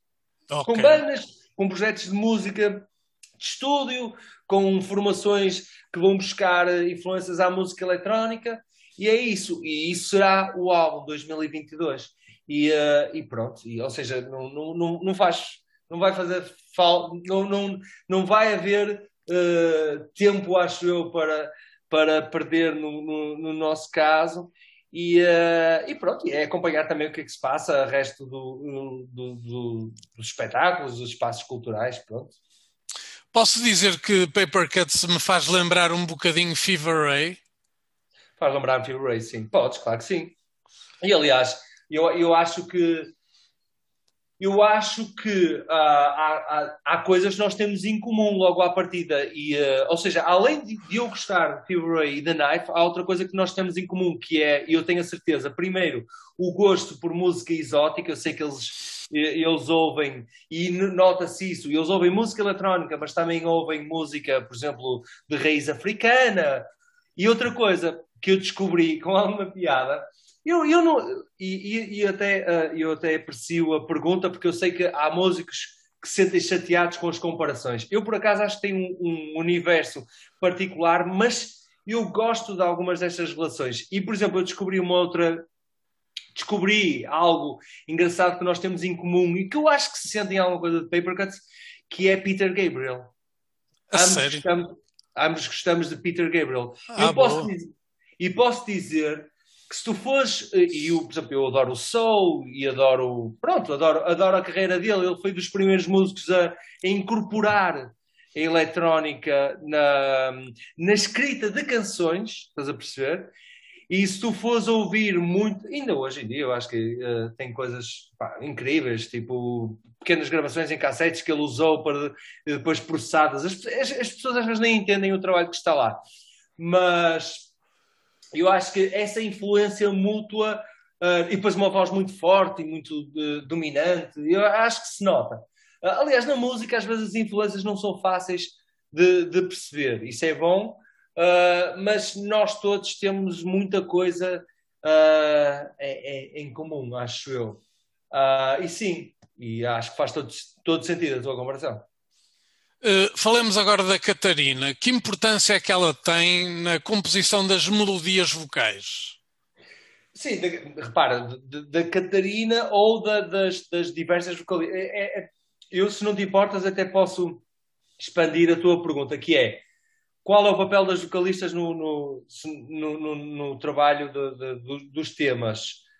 Uh, é sim, bastante, porque eu tento me ligar àquilo que elas já fazem. Ou seja, isto são tudo, não são cantoras propriamente dito, são, são pessoas que já têm uma identidade forte e vincada. E o que eu faço é tentar perceber um bocado como é que é o seu universo, estás a perceber? e, e, e permito que elas uh, o desenvolvam uh, dentro das músicas. Epá, isso consegue-se de diversas formas. Imagina, uh, se eu achar que uma voz é frágil, por exemplo, preencher mais a parte instrumental ou processar mais a voz, ou lá está, de, procurar que o instrumental se aproxime mais ao tipo de, de harmonias. No caso da Catarina, esse exemplo, ela normalmente gosta de várias vozes uh, uma, uma, uma, uma, base harmónica bastante densa. Por exemplo, eu estou a trabalhar com, uh, com, com a Beatriz, é, vai, é diferente, a voz é, é, é, muito mais intimista. Portanto, sim, a ideia é deixar um bocado que elas, que elas percorram o seu universo. Muito bem. Uh, sei que uma das tuas primeiras aquisições foi um EP de Alice in Chains e também ouvia jazz. Uh, estilos muito diferentes daquele que tu praticas. Muito, mas é muito diferentes. Eu, sabes, lá está, esta, esta questão da. Ainda há pouco eu estava a dizer isso, e eu acho que é algo que passa, passa lá. Os géneros de música, pá, estas barreiras foram criados por jornalistas e foram criados por editoras e foram criados por pessoas que queriam fomentar um lado a, a, ao desprimor de outros, mas não fazem grande sentido. E eu vou-te explicar. Aquilo tu, por exemplo, é verdade que sim, uh, uh, portanto, eu comprei o, uh, o Jar of Flies, uh, o Alice in Chains, que eu digo já, eu era capaz de o ouvir hoje e sentir a mesma, a mesma satisfação em o tocar. Aliás, uma das coisas que eu mais gosto de fazer, quando simplesmente queres estar a tocar música e ligar-me à música da forma mais emocional possível, é tocar blues. Eu continuo a gostar, a adorar blues. É okay. das coisas que eu, se eu pegar numa guitarra, é aquilo que eu toco, praticamente, é aquilo que eu gosto. E, por exemplo. Ah, tu tocas coisa, guitarra também? Eu toco guitarra, sim. Ah, ok. Aliás, ele era o meu instrumento uh, uh, favorito e, e, depois é que eu mudei para, para os teclados. Mas as guitarras todas e que tu vês a serem tocadas hoje em dia uh, ao vivo por outros músicos que às vezes convido, foram todas feitas por mim e em estúdio. Mas, por exemplo, lá está. Uma coisa engraçada para tu veres como é que as coisas unem. Alice in Chains, esse EP em particular é muito blues, é muito soul, é muito blues. E era algo que eu já gostava, repare, eu adorava sei lá, Stevie Ray Vaughan, toda, toda, toda, toda a base de, de, de, guitarristas de blues com muita alma, eu sempre gostei. E, por exemplo, para tu veres como as coisas estão ligadas, eu, eu, neste álbum eu tenho um tema que se chama Your Beliefs. Uhum. E o uhum. Your Beliefs, a parte da guitarra, tenta simular o que seria uma instrumentação uh, nipónica, ou seja, soa aquele, tem aquela sonoridade que nós associamos ao Japão. O que é que eu descobri? As notas, as notas nipónicas, aquelas que nós associamos ao Japão, é uma pentatónica. É o mesmo. Aquilo, é, entre se tocar aquilo ou eu tocar-te um sol de blues, é acrescentar às vezes uma nota, é uma blue, nem é assim, está lá a blue note, só que ela não é forçada. No blues, tu pegas na blue note e normalmente fazes um bending, estás a perceber? Puxas e é a alma. Na música oriental, em vez de um bending, fazes um slide. É aquele estás a perceber? Ou seja, uhum a música está toda ligada e nós é que criamos. É, ou seja, se eu gosto de tocar aquela parte de guitarra, como é que eu não vou gostar de tocar o blues? Uh, uh, se eu gosto, imagina, de algo totalmente instrumental uh, e jazz clássico e, e, por aí, se eu gosto, por exemplo, de um Steve Reich, se eu gosto, sei lá, se eu gosto de um Satie, porque é que eu não vou gostar de não sei, de qualquer outra coisa que possa, eh, possa implicar alguma ao minimalismo e alguma beleza. Agora, eu não gosto de tudo na música uh, e nem acho que tudo tenha o, o, mesmo valor, mas não é o género para mim que determina uh, o meu gosto, nem a qualidade e, uh, aliás, e, e, outras coisas que às vezes, por exemplo, eu tenho este exercício, há um bocado estamos a falar do Peter Gabriel. Isto pode parecer um bocado estranho, porque assim, eu ao mesmo tempo eu ouço muito a música atual e aliás de Paper Cuts eu quero, apesar daquela questão que nós estamos a falar dos músicos de formação clássica, a parte instrumental eletrónica eu quero que seja o mais moderna possível naquele álbum, vai ser mais digital, eu tenho que utilizar cada vez mais computador apenas, ou mesmo até se tornar um bocadinho o menos natural possível, daí também balancear com a questão dos instrumentos da, da parte clássica, mas portanto eu tanto estou atento à questão de uma música, da música mais moderna, mas eu sou compositor, songwriter, e toda a gente sabe que uma boa parte da inteligência na escrita de canções foi feita, já foi feita, ou muita está para trás para nós descobrirmos. E, por exemplo, eu tenho um exercício que é ouvir aquilo que se chama classic albums. E, por exemplo, isto vai parecer absurdo, que nestes anos todos eu não conhecia e agora sou um fã brutal. Eu conheci, e, e agora sei a história, eu só agora conheço melhor, por exemplo, Prince. Eu só descobri o Purple, o Purple Rain há pai, bem como devia ser há pai dois, três anos. Agora eu acho que aquilo é genial. E acho que o fato de ter estado sempre, se calhar, na rádio, as pessoas esqueceram-se de perceber o genial que aquilo é. Mas eu tenho, tenho e aliás, desde que ele faleceu também, aqueles temas todos que vieram que estavam escondidos, tenho acompanhado isso tudo. E portanto, lá está. Não, para mim não há barreiras nenhumas, e mesmo géneros. Eu gosto, uh, olha, estava a falar com um amigo meu, eu gosto de metal, pá, eletrónica, clubbing, uh, jazz. Não, não... O, o, princípio tem muito mais a ver, para mim, com a questão da, da genuidade, da, que para mim é, é, é importante, de alguma racionalidade, claro que sim, pá, emoção, uh, tudo isso do que propriamente o género. O género faz-me zero confusão. Uh, e o que é que achas neste momento do panorama nacional musical? Ok, boa pergunta. É, repara, eu, eu tenho algum. E boa pergunta, sobretudo ser colocada agora, porque eu, de certa forma, aproveitei uh, uh, o fato de, de, estar cá em Portugal, sobretudo, ou seja, aproveitei a pandemia, coisas boas que veio disto, pronto, é? para perceber, porque eu teria que trabalhar com, e, e, acabei por convidar artistas nacionais, por exemplo, o, o King Lunar Deluxe, todas as misturas são projetos nacionais, muitos deles são novos.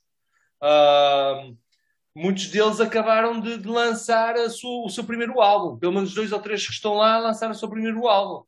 Uh, e, portanto, eu fiz o exercício de olhar para aquilo que nós temos, tanto a nível de projetos, por exemplo, com a questão das vocalistas, ou de, por exemplo, uh, estes que fizeram parte das misturas, ou aqueles com que eu estou de cara a vivo, eu fiz o exercício de olhar. A minha questão é, eu, ao contrário do que há uns anos atrás, nós neste momento temos, olha, se calhar estávamos a falar, se calhar provavelmente nos, nos, nos, nos, mais extremos, eu diria que falta alguma coisa. Se calhar poderíamos ter mais bandas de.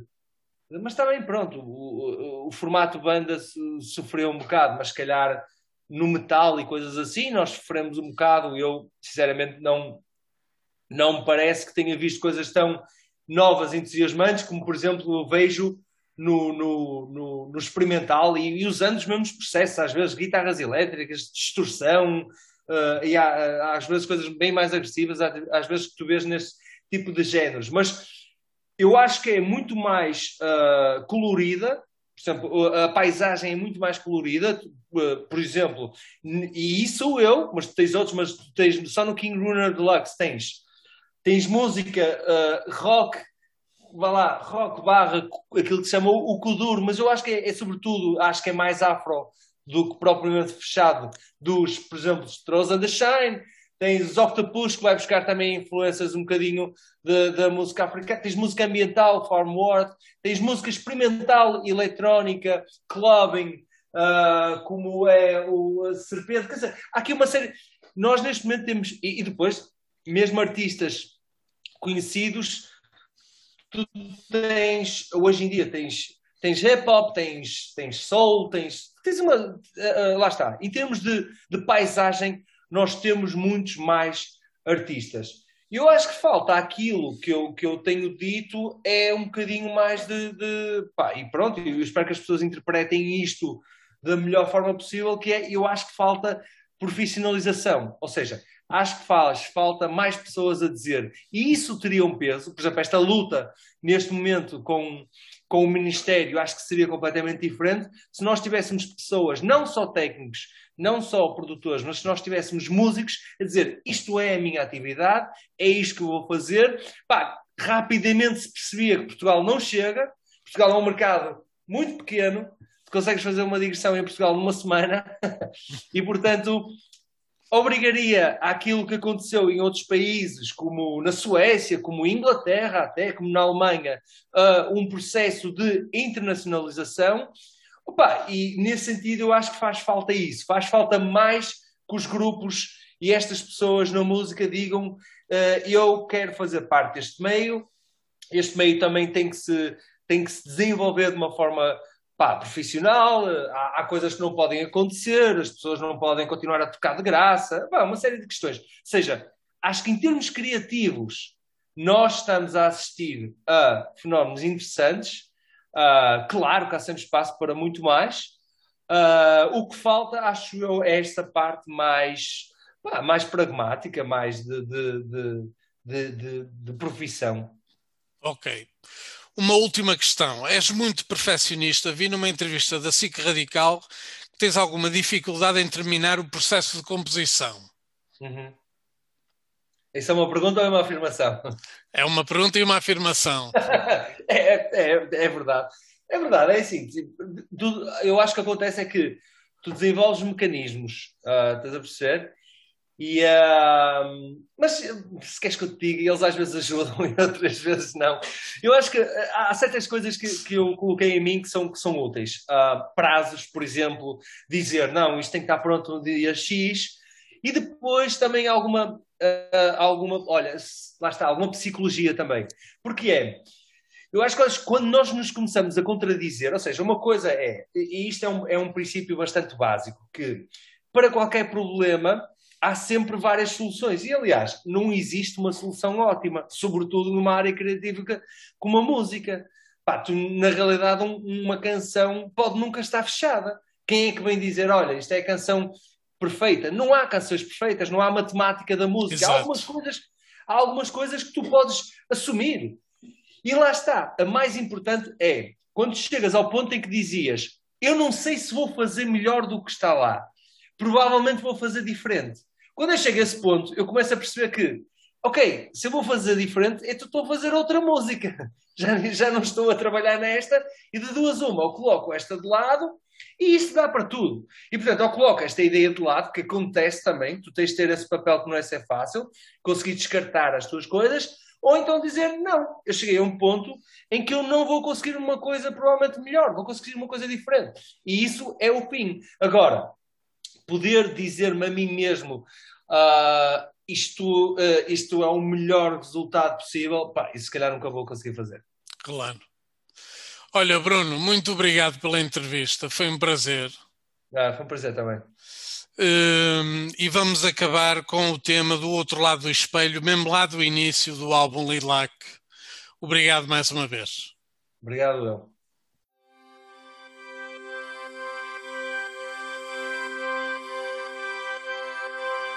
Tempo parou deste lado do eu. O seu estado instável deixava-me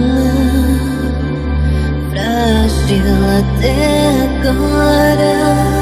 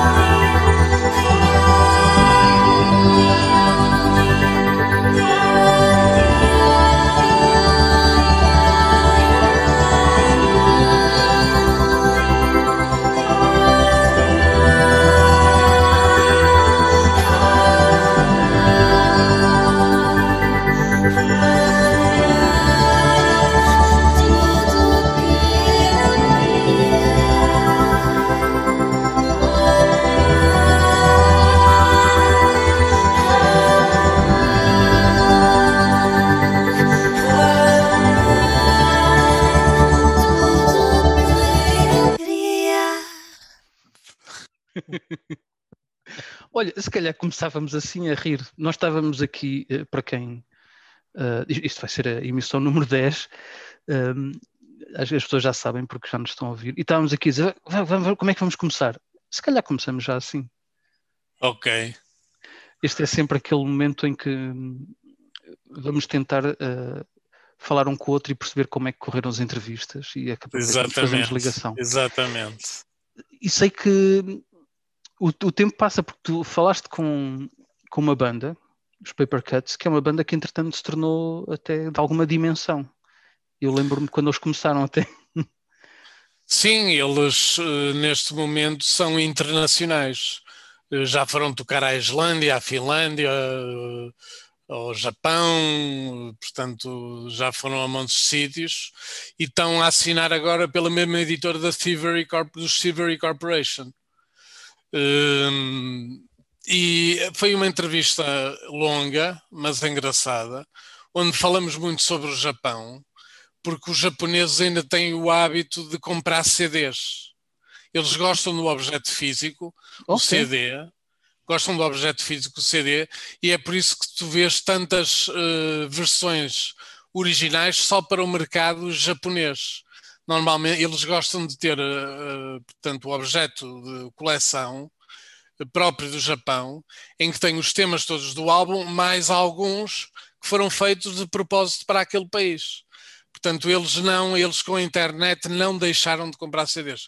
Isso foi um dos tópicos da entrevista que tive com o Bruno, uh, dos Paper Cuts. Olha, uh, isso até me faz lembrar alguma música japonesa de que eu gosto e, e até uh, traz alguma luz sobre alguns fenómenos que é os japoneses têm uma cultura musical em termos de uh, música pop e música rock muito interessante e tornam as coisas deles. Uma das melhores bandas de doom metal ou de stoner rock, ou logo que queiramos chamar, de sempre é japonesa são os Church of Misery. E Não são, conheço. Opa, aconselho a toda a gente.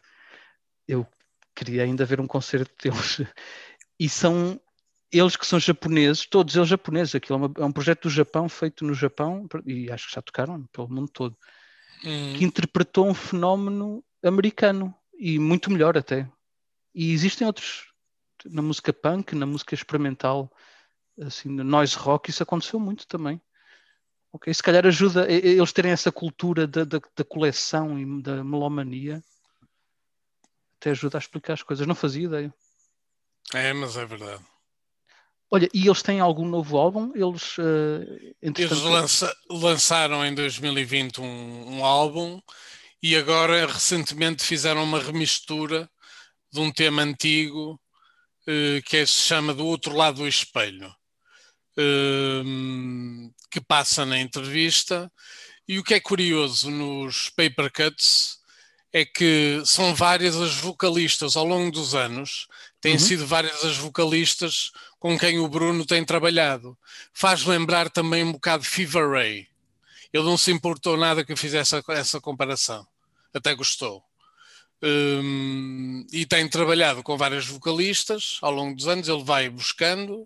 Há uma japonesa também, Uh, e é assim, e são músicas de eletropop que, na minha opinião, estão muito bem conseguidas. Olha que interessante.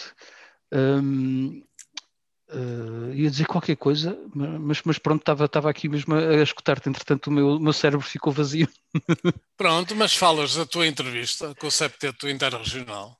Pronto, olha, isto foi o, o primeiro projeto que eu vi que é feito assim, que é um projeto comissionado por isso, eh, foi o Music Box que pegou nos apoios da Câmara Municipal de Lisboa para a Cultura e, e conseguiu reunir uma série de, de músicos uh, para, uh, para, um projeto uh, editado pela editora Lovers and Lollipops, que é uma editora que tem hum. feito um trabalho muito bom ao longo dos anos. Um, nós sabemos que os músicos estão a passar por dificuldades, os músicos e os outros artistas, por isso isto foi mesmo um projeto, uma maneira prática de pôr músicos a trabalhar, de pôr, as coisas a mexer. E até uma das coisas que eu, que eu falei com eles foi, isto até costuma acontecer noutras artes. A música está a passar por uma crise, não é? E a música de antes para quem tinha sucesso, dava sustento, não é? Tu se vendesses muito. Exatamente. Agora isso Exato. já acabou. Pronto, mas nas, outras, ar- nas outras artes em que isso não acontece, isto sempre existiu. Imagina, tu, se és bailarino, não podes estar à espera de vender um milhão de CDs de tu, ou de um milhão de DVDs de ti a dançar e dizer, e agora? Não, tu muitas vezes que quem está nas artes plásticas, na- nas artes de palco, está habituado a apresentar um projeto e a- pronto, e pode ser uma maneira, entre outras, obviamente, não, a música não pode depender disso, de, de pôr as coisas a mexer. Eu falei com, com dois tipos muito interessantes. Um que é de uma banda portuguesa que eu espero que continue a, a existir, que são os Stone Dead, que eu vi Uhum. ao vivo e que são poderosíssimos. Por isso eu falei com o Bruno Monteiro, que é o baterista, cantor. Ele é baterista e canta dos Stone Dead. E cantor. Exatamente. E é que é uma banda com um som potentíssimo. A mim faz lembrar os Beatles, mas os Beatles em versão power, power pop, punk quase. e são muito bons. Ele, entretanto, o Bruno tem um projeto que, que se chama Mr. Galini. Um, por isso é um músico muito, muito, muito interessante. O outro, uh, gostei muito de falar com ele também, que é o Rafael Ferreira, que é dos Glockenwise, que foi, ele teve a contar essa história, uh, quando em, em, começou a surgir aquele movimento que ele diz que, ainda não acabou, de, de, bandas rock em Barcelos, ele queria fazer parte da cena, então com os amigos criou uma banda, e ainda é esta, é os Glockenwise, eles entretanto já têm, têm tocado no, no, naqueles eventos de concertos ao vivo da, da Antena 13 e é uma, é uma banda que já teve alguma projeção. Mas ainda é a primeira banda eu, eu, é, que, ele, que, ele, criou com os amigos. São, são duas pessoas opa, com uma paixão grande pela música, já com algum trajeto, embora ainda, ainda sejam novos, mas já com um trajeto na música portuguesa interessante. Uhum. Muito bem, e vamos ouvir um tema deles então. Exatamente, isto foi feito pelo, por seis, seis músicos, não é? eu falei só destes dois, um, mas são seis músicos, todos eles em bandas diferentes. E o primeiro uh, tema chama-se Ninjam, e eles explicaram porquê. Porque isto é o nome de um software que permite fazer jam sessions pela internet, que foi uma das coisas que eles utilizaram para irem tocando uns com os outros enquanto estavam a, a, a criar este trabalho. Por isso é que vamos escutar Ninjam, que é o primeiro tema do álbum que também se chama Septeto Interregional. Ok, vamos ouvir então. Vamos lá. Thank you.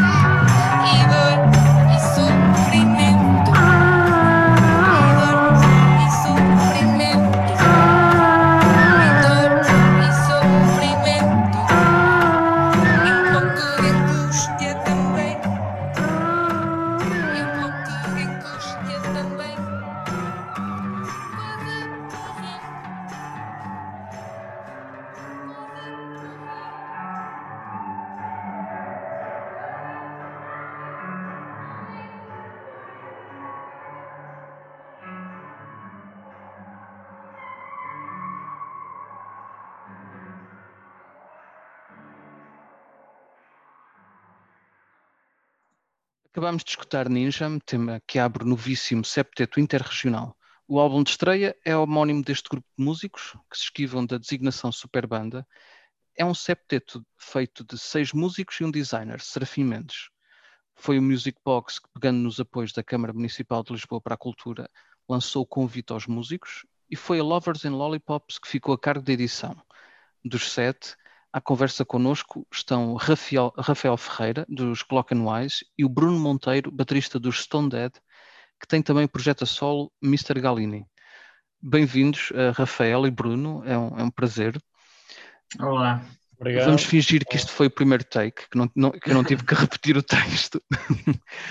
Eh, estávamos até a falar um, aqui antes de tem sido um, uma, um corrupio a, a, falar com a imprensa, por isso agradeço também o tempo que, um,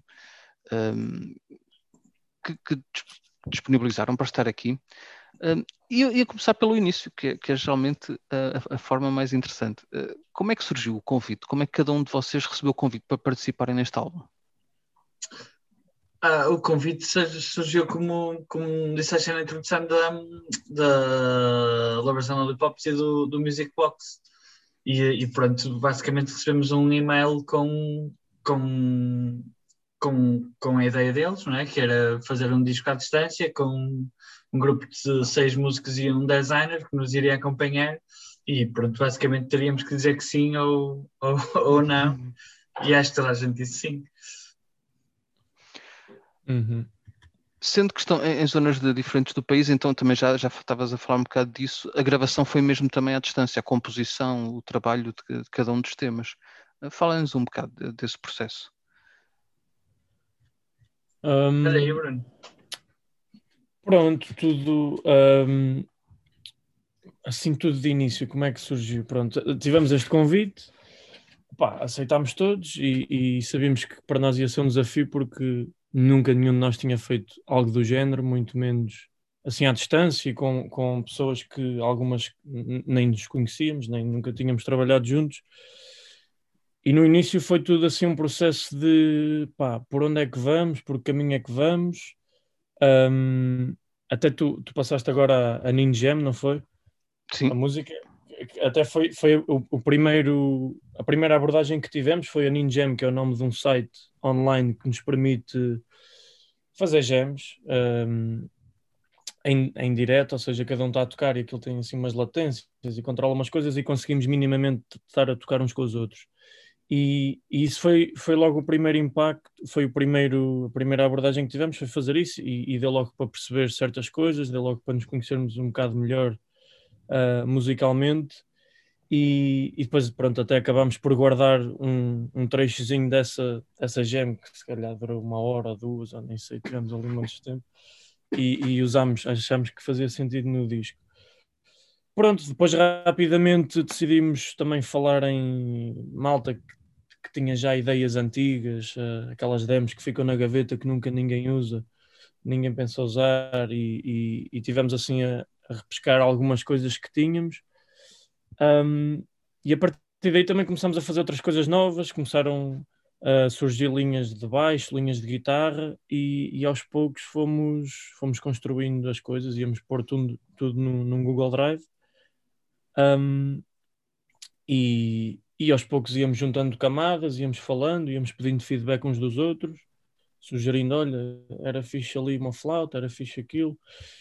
E pronto, e acabámos por, por, por acabar com estas canções. Uh, nós também acabámos por conseguir estar dois, dois dias juntos e o que também foi bom ali mais ou menos a meio do processo para para perceber como é que a energia funcionava ao vivo e ajudou-nos até a compor logo assim um, umas duas ou três músicas, pelo menos a base, uh, para deixar mais ou menos fechado, mas depois continuamos sempre este processo de cada um no seu quarto enviar uh, áudios e, e estarmos a trabalhar assim em conjunto. Depois deste trabalho à distância, foi bom eh, essa reunião? Como é que foi esse momento? Não é? Pessoas que já conheciam, não é? de irem falando de como os temas iam evoluindo, como é que foi essa reunião, dois dias? Ah, foi fixe porque, em primeiro lugar, nessa altura, né, tipo, tínhamos vindo do, do primeiro confinamento e por isso qualquer oportunidade para estar com pessoas já era sempre bem-vinda. E essa, essa, essa vez que nos juntamos teve essa carga de estarmos a falar todos há imenso tempo e a criar uma coisa a, a partir de casa. E ali foi uma oportunidade ótima para, para nos sentarmos e falarmos todos uh, sobre o que é que estávamos a fazer e o que é que podemos fazer mais e sobre outras coisas também. Também foi fixe porque, pronto, também percebemos que havia ali. Era um grupo fixe para fazer música, mas também para, para dar duas de treta e beber umas cervejas. E que isso também é muito importante. No fundo, estas ferramentas como o Ninjam e o que estamos a usar, nós estamos a gravar pelo Zoom, são ótimas, mas não se substituem, não é? Ainda simplesmente estar a beber uma cerveja uh, na presença de outra pessoa. Ah, é sempre diferente, principalmente pronto, nós aqui ainda estamos a falar e ainda há uma interação mais ou menos em tempo real. Quando estás a escrever é sempre, é sempre diferente e uh, parece que não, fazer as coisas assim uh, pessoalmente uh, é muito mais rápido e resolve muito mais, percebes muito mais facilmente a, a opinião das pessoas e o que é que elas querem dizer, não há mais interpretações, quer dizer, é tudo muito melhor. O, o, álbum tem uma atmosfera própria, não é só uma coleção de, de, canções assim muito distintas, que até poderia ser interessante, não é? São músicos uhum. tão diferentes, uh, mas já tem um, quase um, uma ambiência própria. Co como é que isso surgiu? Uh, como se nós, é como se estivéssemos mesmo a ouvir um, uma, uma banda nova com o seu próprio estilo, a sua própria abordagem. Ah, isso é engraçado porque nós até falávamos muitas vezes sobre o risco de, do, do disco poder ser só assim um apanhado de músicas uh, aleatórias, não é? Porque somos muitos de, de, de, fazer coisas diferentes, mas acabou por ficar com uma estética própria, não é? Aqueles faz sentido do início ao fim e acho que isso deve-se um bocado ao primeiro tema, o Para que te surpreenda. Aqui o meu castelhano não sei melhor. E uh, eu acho que esse tema acabou por dar um mote um bocado ao, ao, resto do disco, não é? Porque estamos ali, pronto, isto é fixe, podemos ir mais por aqui, agora podemos pegar nisto e, e, e um, ehm, fazer outra coisa, mas com base, com, tendo isto como base, e acho que acabou por ajudar um bocadinho. Sim. Se bem que eu acho que nunca tivemos assim um. Foi tudo até bastante natural, não houve. Uh, também não sei quando falaram nisso, nós nunca, até nunca tivemos muito aquela coisa de ir buscar muitas referências, tipo de, de olha, aquela banda era fixe, não sei o que. Tivemos algumas conversas assim, mas, mas nem, nem houve muito intensamente essa intenção de, de chegar a uma, epá, uma estética própria que, que acho que, já, que por, por chegar lá, mas, mas nunca, acho que nunca nos preocupámos muito com isso. E, acho que era o sentido natural das coisas era ir parar aí. Uhum. Se calhar se gravássemos agora outro, se calhar ia. Será que ia, que ia ficar muito diferente ou será que ia, que ia continuar nesta estética? Não sei. Pois e também, pronto, o, o, a ideia já era um bocado complexa e depois em cima disso ainda tínhamos um deadline, não é? Tínhamos mesmo que fazer qualquer coisa. E então essa, essa essa tempestade, não é? De, de isto ser tudo novo, ser muita gente e, e, ao mesmo tempo termos uma obrigação para com isto, também fez-nos não, é? não, não meter muitas dúvidas e muitos entraves, e então fomos de cabeça para tudo e, e percebemos que, que, estávamos a ir bem e que não havia, que era melhor continuar. Uhum. E é gratificante trabalhar em projetos como este que, que vos levam a abordagens que no, no, nos vossos projetos que têm, têm, têm, as vossas bandas, geralmente não utilizam. Isso tem, em si próprio é gratificante poderem vestir uma pele diferente. Sim, eu acho que é, é, no fundo o que nós fizemos aqui foi sair da zona de conforto. E o sair da zona de conforto opa, permite explorar caminhos que, que antes nunca, nunca tínhamos explorado, nem tínhamos tido a oportunidade e, e trabalhar com malta que, que vem de backgrounds completamente diferentes e de seja do tipo de, de, da maneira como abordam a música, seja o tipo de música que fazem, seja até o idioma com que, com que cantam e com que compõem, isso foi sempre epá, foi sempre um desafio muito interessante e, e perceber pelo menos ir buscar coisas, pronto, eu falo por mim, ir buscar coisas que, que se calhar sempre gostava de ter experimentado e que, não, e que nunca tive a oportunidade de experimentar, e aqui epá, é, foi um projeto totalmente de, de experimentação e epá, é fixe poder ter essa liberdade. Isso é uma coisa. Uhum. Força, força. Não, não, estava a dizer que concordo com, com, com o Bruno. É? Estes projetos se há algo de bom que, que estas coisas têm à partida, não é? E também é uma das razões para toda a gente ter dito que sim, não é? Uma coisa que é a oportunidade de poder fazer isto, sair da zona de conforto, trabalhar com gente nova, são tudo vantagens que este tipo de desafios traz. Até um, uh, é interessante porque acontecem alguns trabalhos assim, noutras, ar, noutras artes, por exemplo, até na escrita, uh, existem residências artísticas ou na, na dança. Uh, mas, mas, isto, da maneira como estavam há bocado a falar, que havia um deadline, é? havia um projeto que vos foi entregue, não é tão, tão habitual na música. Acham que é um, é um modelo que se podia repetir, que podia ser bom para a criação musical? Eu acho que, eh, quer dizer, havia um bocado algumas editoras conhecidas, por exemplo, como é o caso da 4AD, né? tinha aquela banda, os This Mortal Coil, que era tipo a banda da editora, e depois há editoras que continuam a fazer aqueles camping, um, songwrite camp, camps, ou que convidam músicos das editoras para irem escrever canções para, para depois com, para fins comerciais, não é? para placement. E eu acho que esse tipo de coisas eh, este, o fim deste, deste, deste exercício que nós fizemos é mais artístico, não é? E era só era uma coisa sem, sem grande fim, quer dizer, o que saísse, saía e não havia problema nenhum.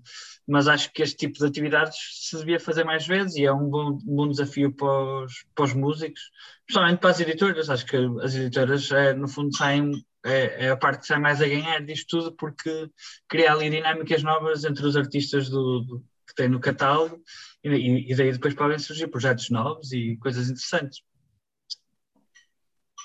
Yeah, e acho que é ótimo também para criar epá, rede entre, entre músicos. Tipo, entre músicos, exatamente. Somos todos de, de sítios diferentes. E, um... e, e, de, por exemplo, agora se o Bruno quiser ter uma, sei lá, uma flauta transversal, não é? Conhece a violeta ou uma yeah. voz uh, diferente tem, quer dizer, este tipo de redes que, para quem queria, dá sempre, dá sempre jeito, não é?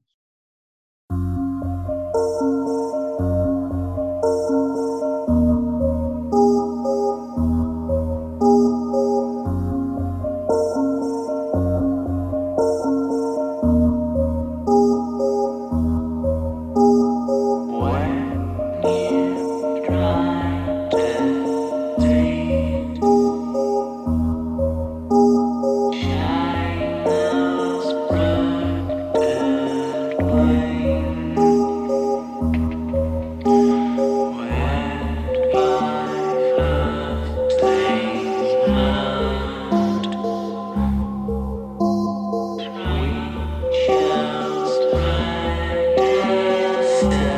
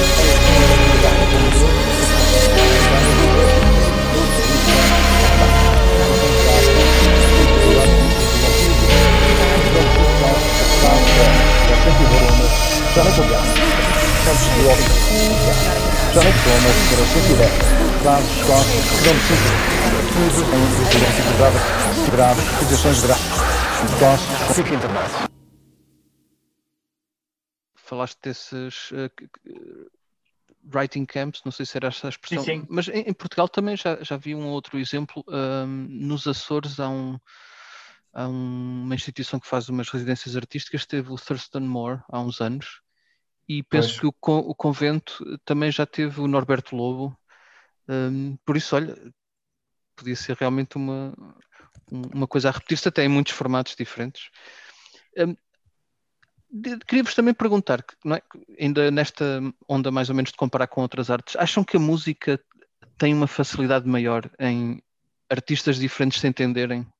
Porque nós vemos até músicos do jazz, do metal, da soul e da, da música hum, de estilos muito diferentes que depois quando realmente vão trabalhar em conjunto a coisa funciona. Para quem escuta pode parecer surpreendente, mas tenho essa ideia que Acho que a música também beneficia um bocado de- da parte prática de- do meio, não é? Tipo, um gajo, sei lá, convida, convidares alguém de uma área diferente, ires para uma sala tocar, é uma coisa relativamente simples, não é? Depende Uhum. só de vontade. Sei lá, nas artes plásticas, se calhar é mais complicado, não é? Conjugar estúdios, materiais, levar coisas de um lado para o outro. Acho que se calhar isso acontece mais na música um bocado por, por causa disso, não é? Quer dizer, se, calhar dois realizadores colaborarem é mais complicado, é uma coisa Sim. assim mais, mais, mais complexa. Por isso acho que a, a música beneficia um bocado dessa, hum, dessa plasticidade não é? e dessa facilidade de, de facilmente, é fácil de dois artistas de estilos diferentes entenderem-se. Penso eu que, é, que deve ser uma das razões. Acho que é- acaba por ser mais prático e de certa forma mais barato, não é? É, é tudo mais simples. Sim, também acho que sim, e, e acho que também, agora que estou a pensar nisso, a música por si só é uma coisa que puxa para ter hum, para ter várias pessoas, ou seja, Pois, ah, por isso é que existem as harmonias e essas coisas que são conjuntos de melodias ou conjuntos de, de várias coisas, enquanto se calhar, sei lá, na escrita ou na, na, noutro tipo de artes já não é uma acho que não é assim uma necessidade tão tão latente e a música por si só já puxa para, para juntar pessoas e para haver vários tipos de melodias e quantas Uhum. mais melhor Acho que tocar pode- naturalmente é também. tocar com outros. Então, sim, sim, há sempre aquela Pronto. pois. O Sim, ritmo é- sempre foi uma coisa que existiu e, e- e se nós virmos os anos passados, o ritmo já existe desde as tribos e já existe pessoas a baterem coisas enquanto outras cantam, enquanto e acho que já há uma tendência natural para, para a música ser um- uma arte partilhada. Sim, acho que acaba por facilitar, não é? É, Se calhar também é um bocado por causa disso que a música acaba por ser a arte que tem mais gente a ver coisas, não é? Porque aquilo mistura muitas coisas que não têm necessariamente a ver com música, não? É um sítio onde as pessoas gostam de ir, de sair, de, de se divertir. E as outras áreas, pronto, têm, têm ambientes mais próprios, o que traz coisas boas, mas também dificulta um bocado a facilidade em, em aderir. E, e há aqui uma coisa também interessante, o Rafael falou há pouco desta coisa muito concreta, não é? Que usa-se instrumentos, os instrumentos têm uma técnica, têm um método, e o Bruno estava agora a falar também da, da maneira como isso reúne as pessoas. Por isso parece que é algo de muito prático e muito imediato, mas depois que permite um acesso às emoções, não é? E a coisas que geralmente até nem temos muitas palavras para explicar. É, é um, um fenómeno interessante, não é? Isto de uma coisa tão imediata e tão concreta, eh, se calhar por isso mesmo permite expressar coisas. hum, Pois, assim, íntimas, não é? E- sim, E eu acho isso engraçado. E, por exemplo, no, no- no meu caso, tendo em conta que eu sou autodidata, nunca tive, não sei, não, não sei nada sobre música, e ou seja, aquilo que eu sei fazer é, são as minhas coisas. Eu nunca na vida poderia ser um músico, um intérprete, não é? Um- Uma pessoa contratada para depois aprender uma peça e, e- ou uma música e tocá-la dali a dois dias. Por isso eu, toco instrumentos como uma forma de, de representação não é? de mim mesmo. E, hum, e, e pronto, os instrumentos têm essa, essa, essa, facilidade de, facilmente alguém se sente representado ou, ou, ou representa-se a partir de um baixo ou de uma guitarra ou aquilo soa qualquer coisa logo e muda, não é? Tipo, a mesma pessoa a tocar uma coisa soa de uma forma e depois uma pessoa diferente a tocar a mesma coisa já, já, não, é bem, já não é bem a mesma já, já não soa bem a mesma coisa e, e isso tem a ver com essa, com essa característica dos, dos instrumentos. Indo um bocadinho também ao, ao vosso início na música pessoal, uh, o, que é, o que é que vos atraiu à música, a cada um, a cada um de vocês? Olha, eu lembro muito, um, assim, quando eu sentia mais que a música, eu, eu quando era mais miúdo, andava de skate. E lembro-me que quando punha os fones e eu via, na altura eu via punk e eu via uhum os Ramones e não sei o quê, pá, eu notava que parece que andava melhor de skate quando ouvia música e, e arriscava mais e o caraças. E aí lembro-me que percebi que, que, que a música tem um poder assim um bocado transcendental às vezes, que nem se sabem explicar. E sei que foi também nessa altura que eu percebi que, que gostava também de, de, tocar alguma coisa e de, e de, já que isso é possível, transmitir esse tipo de coisas para as pessoas também achei que, que seria engraçado poder fazer isso e explorar isso. E acho que foi nessa altura em que eu percebi que, que, yeah, que queria ser, queria explorar, tocar instrumentos ou ser músico, ou o que quer que fosse, mas estar em contacto com isso. No meu caso foi, foi mais, sentir-me atraído pela, pelos concertos em si, pelo ambiente, do que propriamente pela, pela música como eu sou de, de, Barcelos, havia, havia, e há, na altura havia muitas mais, havia imensas bandas, uhum. e então e houve uma, apanhei ali uma fase de estar muita coisa a acontecer, bandas de fora a vir, e pronto, eu senti um bocado atraído mais pelo o ambiente em si, eu comecei a tocar porque queria mais ter uma banda do que propriamente ouvir música. Tipo, comecei a ouvir música depois de, de tocar. Aliás, nós já tocávamos e só depois é que, pá, para lá, agora é preciso ouvir bandas e, e coisas assim para saber o que estou aqui a fazer. Por isso era, foi mais essa atração visceral de estar ali, de fazer aquilo, de barulho, confusão. E só depois é que comecei a, a gostar de música e a vossa abordagem começou também logo de imediato a dizer eu quero fazer a minha música? Ou ainda passaram por uma fase de, sei lá, de querer aprender a, a, a, as canções que mais gostavam, né? de fazer covers ou como, como é que foi? Eu comecei logo com, pronto, tinha essa vontade, depois partilhei essa vontade com, com os meus amigos e, e pronto, e já tínhamos, ainda nem tocávamos nada e já tínhamos decidido vamos fazer uma banda e depois lá conseguimos convencer os pais a comprarem-nos a cada um um instrumento, não sei o quê, tivemos umas aulas. E, mas durante muito tempo eu toquei. A nossa cena era, era sacar as músicas que gostávamos e, e tocávamos as músicas que gostávamos. Depois, a partir daí, começámos a dar concertos, sempre com a ideia de que, que iríamos também tocar coisas nossas, mas, mas por acaso ainda tivemos muito tempo a, a, a tocar bandas que gostávamos e a dar concertos uh, com, essas, com, essas, com esses covers e só depois é que, é que começámos mesmo a compor e lá está, com essa escola toda que já com a aprendizagem do que tínhamos aprendido a aprender as músicas dos outros é que começámos a fazer as nossas coisas. Ah, no meu caso foi, pá, foi tudo rápido, arranjei uma guitarra e uh, meses depois já tínhamos uma banda e é a banda que eu tenho ainda hoje, com o mesmo nome e, uh, e tipo no, no, nós começámos a ensaiar e no segundo mês, pá, foi assim uma cena meio ridícula, tipo, pá, ao quinto mês fomos tocar, tínhamos músicas, nunca tocámos covers, não, aliás, nunca fiz uma, uma, uma versão. Era, era, como te disse, era mesmo assim uma atração visceral por aquilo, fazer aquilo de qualquer forma e sem saber, e com certeza pá, puxámos para tocar, não havia microfone, o vocalista não cantou, pá, pronto, era ali um bocado tudo, era mais por ir e, e pelo jantar do que propriamente pela música. Não, não tínhamos muito interesse em música nessa altura. e o, o palco é, um, é uma escola essencial para um músico? Tocar ao vivo é mesmo importante? Ah, não sei, olhando para trás, no meu caso foi, mas percebo que que haja gente que faça um trajeto completamente diferente e que não acha assim tão importante. E eu, se calhar, hoje em dia gosto tanto de tocar como estar em casa a, a, a compor.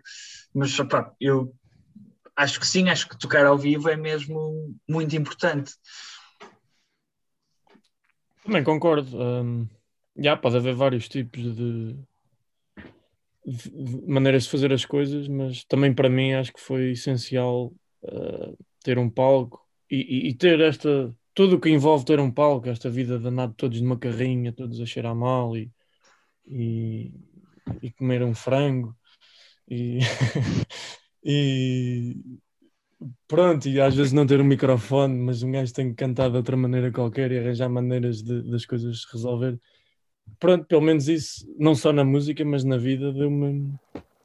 Dá muita escola, fixe, é interessante. Ah pá, mas sei que podia ter sido de outra maneira e, e, e funcionar na mesma.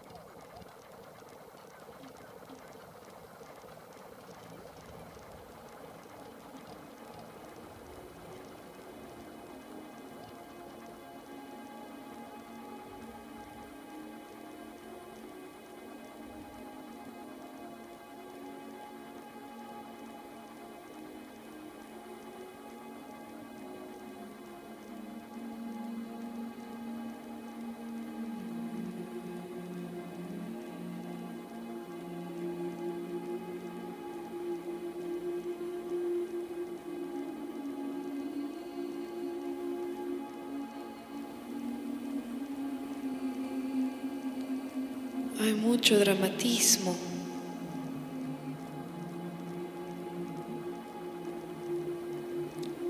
Son como súbditos perdidos.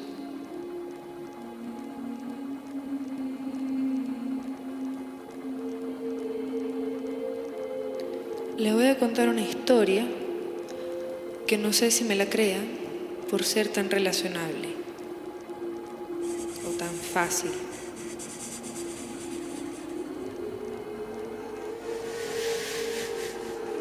Ya va sonando dramática, ¿no? Ahí ves.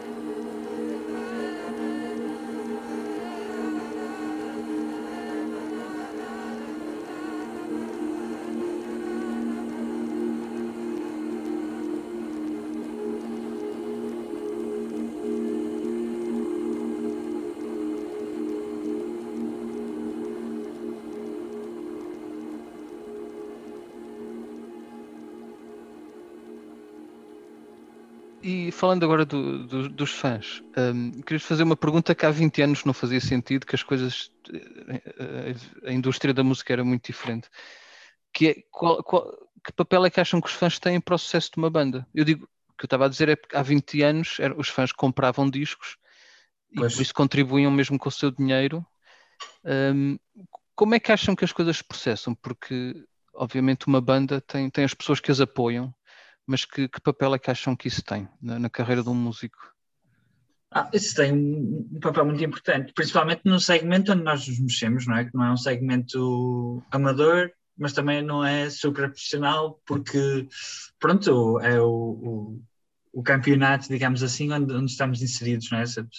Tanto o Bruno como eu temos uma banda que vai a um festival grande, mas também vai tocar a um bar de 100 ou 150 pessoas e por exemplo, no nosso caso, nós temos noção, embora façamos muitos concertos grandes, em eventos grandes, que o nosso ganha-pão está nos, nos clubes e nos, é ali, é, é, é aquele sítio que é, é, ali que nós nos sentimos em, em casa, não é? E, e, as nossas pessoas estão, estão um bocado ali. Por isso, esse tipo de, de fãs ou de pessoas que, que apoiam esse tipo de, de bandas são, são muito importantes. Mas, como tu dizes, uh, esses fãs. De, de agora, que são importantes a mesma, não são os fãs de há 20 anos que compravam discos e eu acho que depende um bocado também do segmento. Há segmentos, por exemplo, da música, música mais pesada, por exemplo, do stoner rock, ou tipo, esse pessoal que compra imenso merchandise e, e discos. Acho que as bandas de nicho têm fãs que continuam a comprar muito. Por uhum. exemplo, se formos ao Amplifest, no intervalo dos concertos, o pessoal está todo a comprar uh, coisas. É? Se formos uh, íamos a milhões de festa e ninguém comprava vinis, não é? Isso diz muito sobre o, as diferenças de, de público e, e, e, de nicho, mas são sem dúvida muito importantes. Uhum. E acham que o Bandcamp, o Patreon, pode, pode ser uh, uma ajuda adicional que, em que os, os fãs podem diretamente também apoiar as, os músicos que gostam? Tem algum impacto. Estou a dizer porque Portugal é, é um país mais pequeno, não é? Por isso tudo, eh, todas as contas aqui são, são sempre mais curtas. Mas, sim, mas tem algum peso, afinal, eh, eh, esses sites ainda em Portugal, nesta fase? Eu acho que, por exemplo, depende muito dos casos. No nosso caso, nós não somos uma banda, lá está, o, o, o meio onde nós nos mexemos não é o meio da malta do, que tenha por hábito comprar merchandise. Nós somos uma banda de concerto e, e, mas não somos uma banda que, pronto, que se mexa nesses meios, mas há tipo, artistas do B Fachada lança os discos no Bandcamp, não lança em mais lado nenhum e acho que ele depende mesmo daquilo, aquilo é mesmo uma fonte de rendimento grande ou, ou, ou substancial na, na, na, vida dele. Por isso acho que esses sites são, são sem dúvida, são acima de tudo uma, um elo ligação entre os artistas e os, e os fãs e um meio de comunicação direto e, e, e, acho que isso é fixe e facilita imenso a, a vida aos, artistas. Mas lá está, há artistas que dependem mais disso do que ou que trabalham mais nesse, nesse sentido do que, do que outros. No nosso caso são os concertos, continuam a ser. Sim. E um, falaram os dois de como começaram, não é? E até o Rafael até insistiu muito, atraía mesmo aquela cena, não é? A cena rock havia nessa altura ainda por cima um em, Barcelos um movimento enorme, não é? De bandas rock. Lembram-se do primeiro impacto que, que, teve em vocês quando foram dar um concerto e já havia pessoas que conheciam as vossas músicas? Já receberam com esse entusiasmo? Ainda, ainda se lembram disso? Por exemplo, de ah, cantarem eu... os vossos temas ou de estarem ali mesmo para, para vos ver a vocês?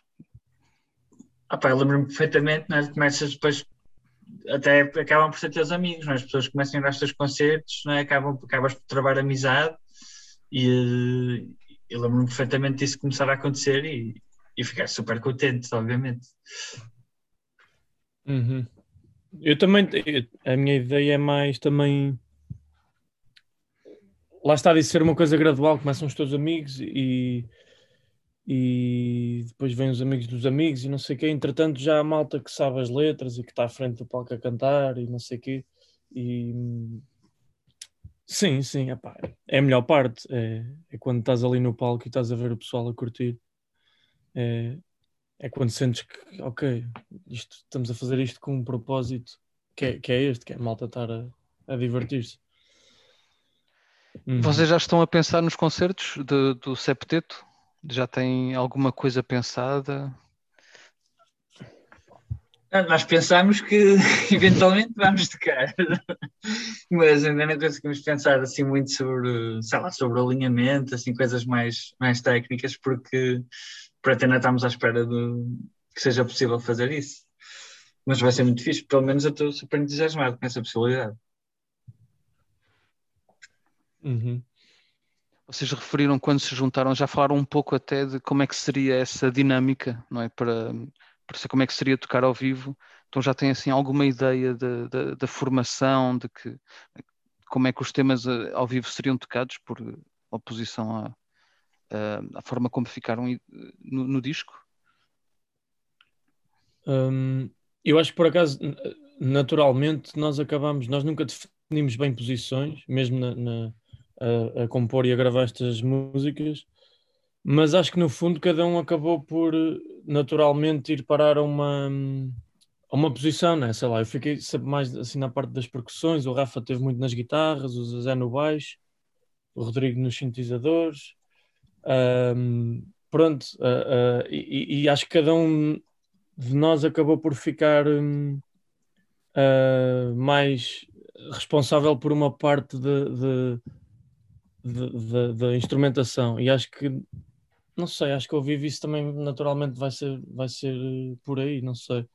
Ou então não, ou então podemos avardar isto tudo e, e vamos explorar outros caminhos. E uma coisa, vocês tocaram os vossos instrumentos habituais neste, neste álbum? Ou uh, também aí uh, fizeram uma abordagem diferente ou experimentaram coisas menos habituais? Ah, eu, no meu caso, toquei, pronto, eu no, experimentei um bocadinho tocar synths e teclas, pronto, como gravámos em casa, toda a gente tem aqueles plugins e, e pronto, e meti algumas coisas. Mas no, no caso do Bruno, tu ainda tocaste, fizeste um bocadinho de tudo. Sim, sim, até, até deu para, para explorar. Pronto, uma das coisas engraçadas é que eu tinha aqui um acordeão que nunca tinha usado, nem sei tocar, né? mas, mas numa das músicas hum, epá, chefe, tenho aqui isto, porque não? E até acabei por. Pronto, é um dos exemplos de uma coisa que se calhar noutros projetos que tinha não, não pensaria fazer e aqui deu para, para explorar esses novos caminhos, sim. Um, e ficou altamente a sacardiano, por acaso. Ficou. é na maré, não é? É na maré. É, acho que eu fiz. É ali 3 segundos ou 4. Mas, mas fica bem fixe. Eh, vocês, antes da pandemia, eh, também costumavam já colaborar à distância, não é? Isso é uma coisa que de vez em quando já, já se fazia. Eu, por acaso, eu, nós nunca trabalhamos assim, é mesmo trabalho de sala de ensaio, mesmo a parte de eu pronto, ter conhecimentos técnicos suficientes para conseguir gravar e gravar minimamente em condições, é uma coisa que eu já, eu já tinha começado a, pronto, a fazer isso em casa, mas com a pandemia acelerou um bocado o processo, não é? Porque, pronto, de repente isto passou a ser eh, um bocado obrigatório para ir trabalhando e até mesmo para, para me ir ocupando a cabeça. Uhum. Sim, eu também nunca tinha trabalhado à distância com pessoal. Também as mesmas coisas, também tenho as condições para gravar sozinho em casa, mas nunca tinha feito isto de estas reuniões por Zoom e estas trocas de, de coisas pelo Google Drive, nunca tinha trabalhado assim. Eh, nós estamos aqui a aproximar-nos do fim da, da entrevista. Querias perguntar se, se, vocês acham que eh, isto até nos vai ajudar a apreciar, por exemplo, o que o Rafael estava a dizer, esta cena de estarmos a escutar bandas, estarmos a falar sobre música, estarmos a beber um copo, estarmos uh, neste meio. Quando voltarmos a poder usufruir disso tudo, acham que até vamos com, eh, digamos, mais, mais força e, e uh, agarrar-nos mais a isso que, que é tão precioso. Acham que isso vai acontecer? Eu acho que sim, acho que, sei lá, quando te tiram alguma coisa, não é? Isso é normal, tu apercebes-te rapidamente da falta que aquilo te fazia. e neste caso, mesmo as pessoas mais reservadas e, e, e pronto, que com, com, menos prazer nesse tipo de, de, de eventos, não é? De, que há pessoas que não gostam muito disso, gostam de só ver os concertos ou ir embora. Acho que até essas pessoas sentem um bocadinho falta de que isso aconteça, nem que seja para ter a opção de passar ao lado, não é? Uma coisa é nós não gostarmos de ir, outra coisa é não termos essa hipótese, não é? E, e, e acho que isso vai, vai trazer muita felicidade o dia em que, que for possível voltar a, a ser normalmente, como era. Se chegar a ser possível, vamos lá ver. Bem, vamos esperar que o futuro seja o menos distópico possível. Sim, opa, já vi umas, uns vídeos em Israel, aquilo parecia, parecia mais animado, pelo menos, do que aqui, com as vacinas.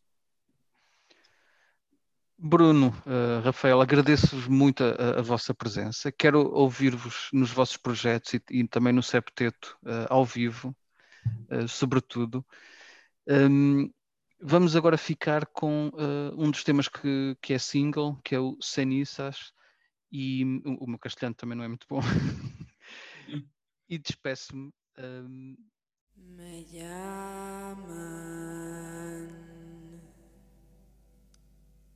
ceniza y los que abandonan las lleva la brisa.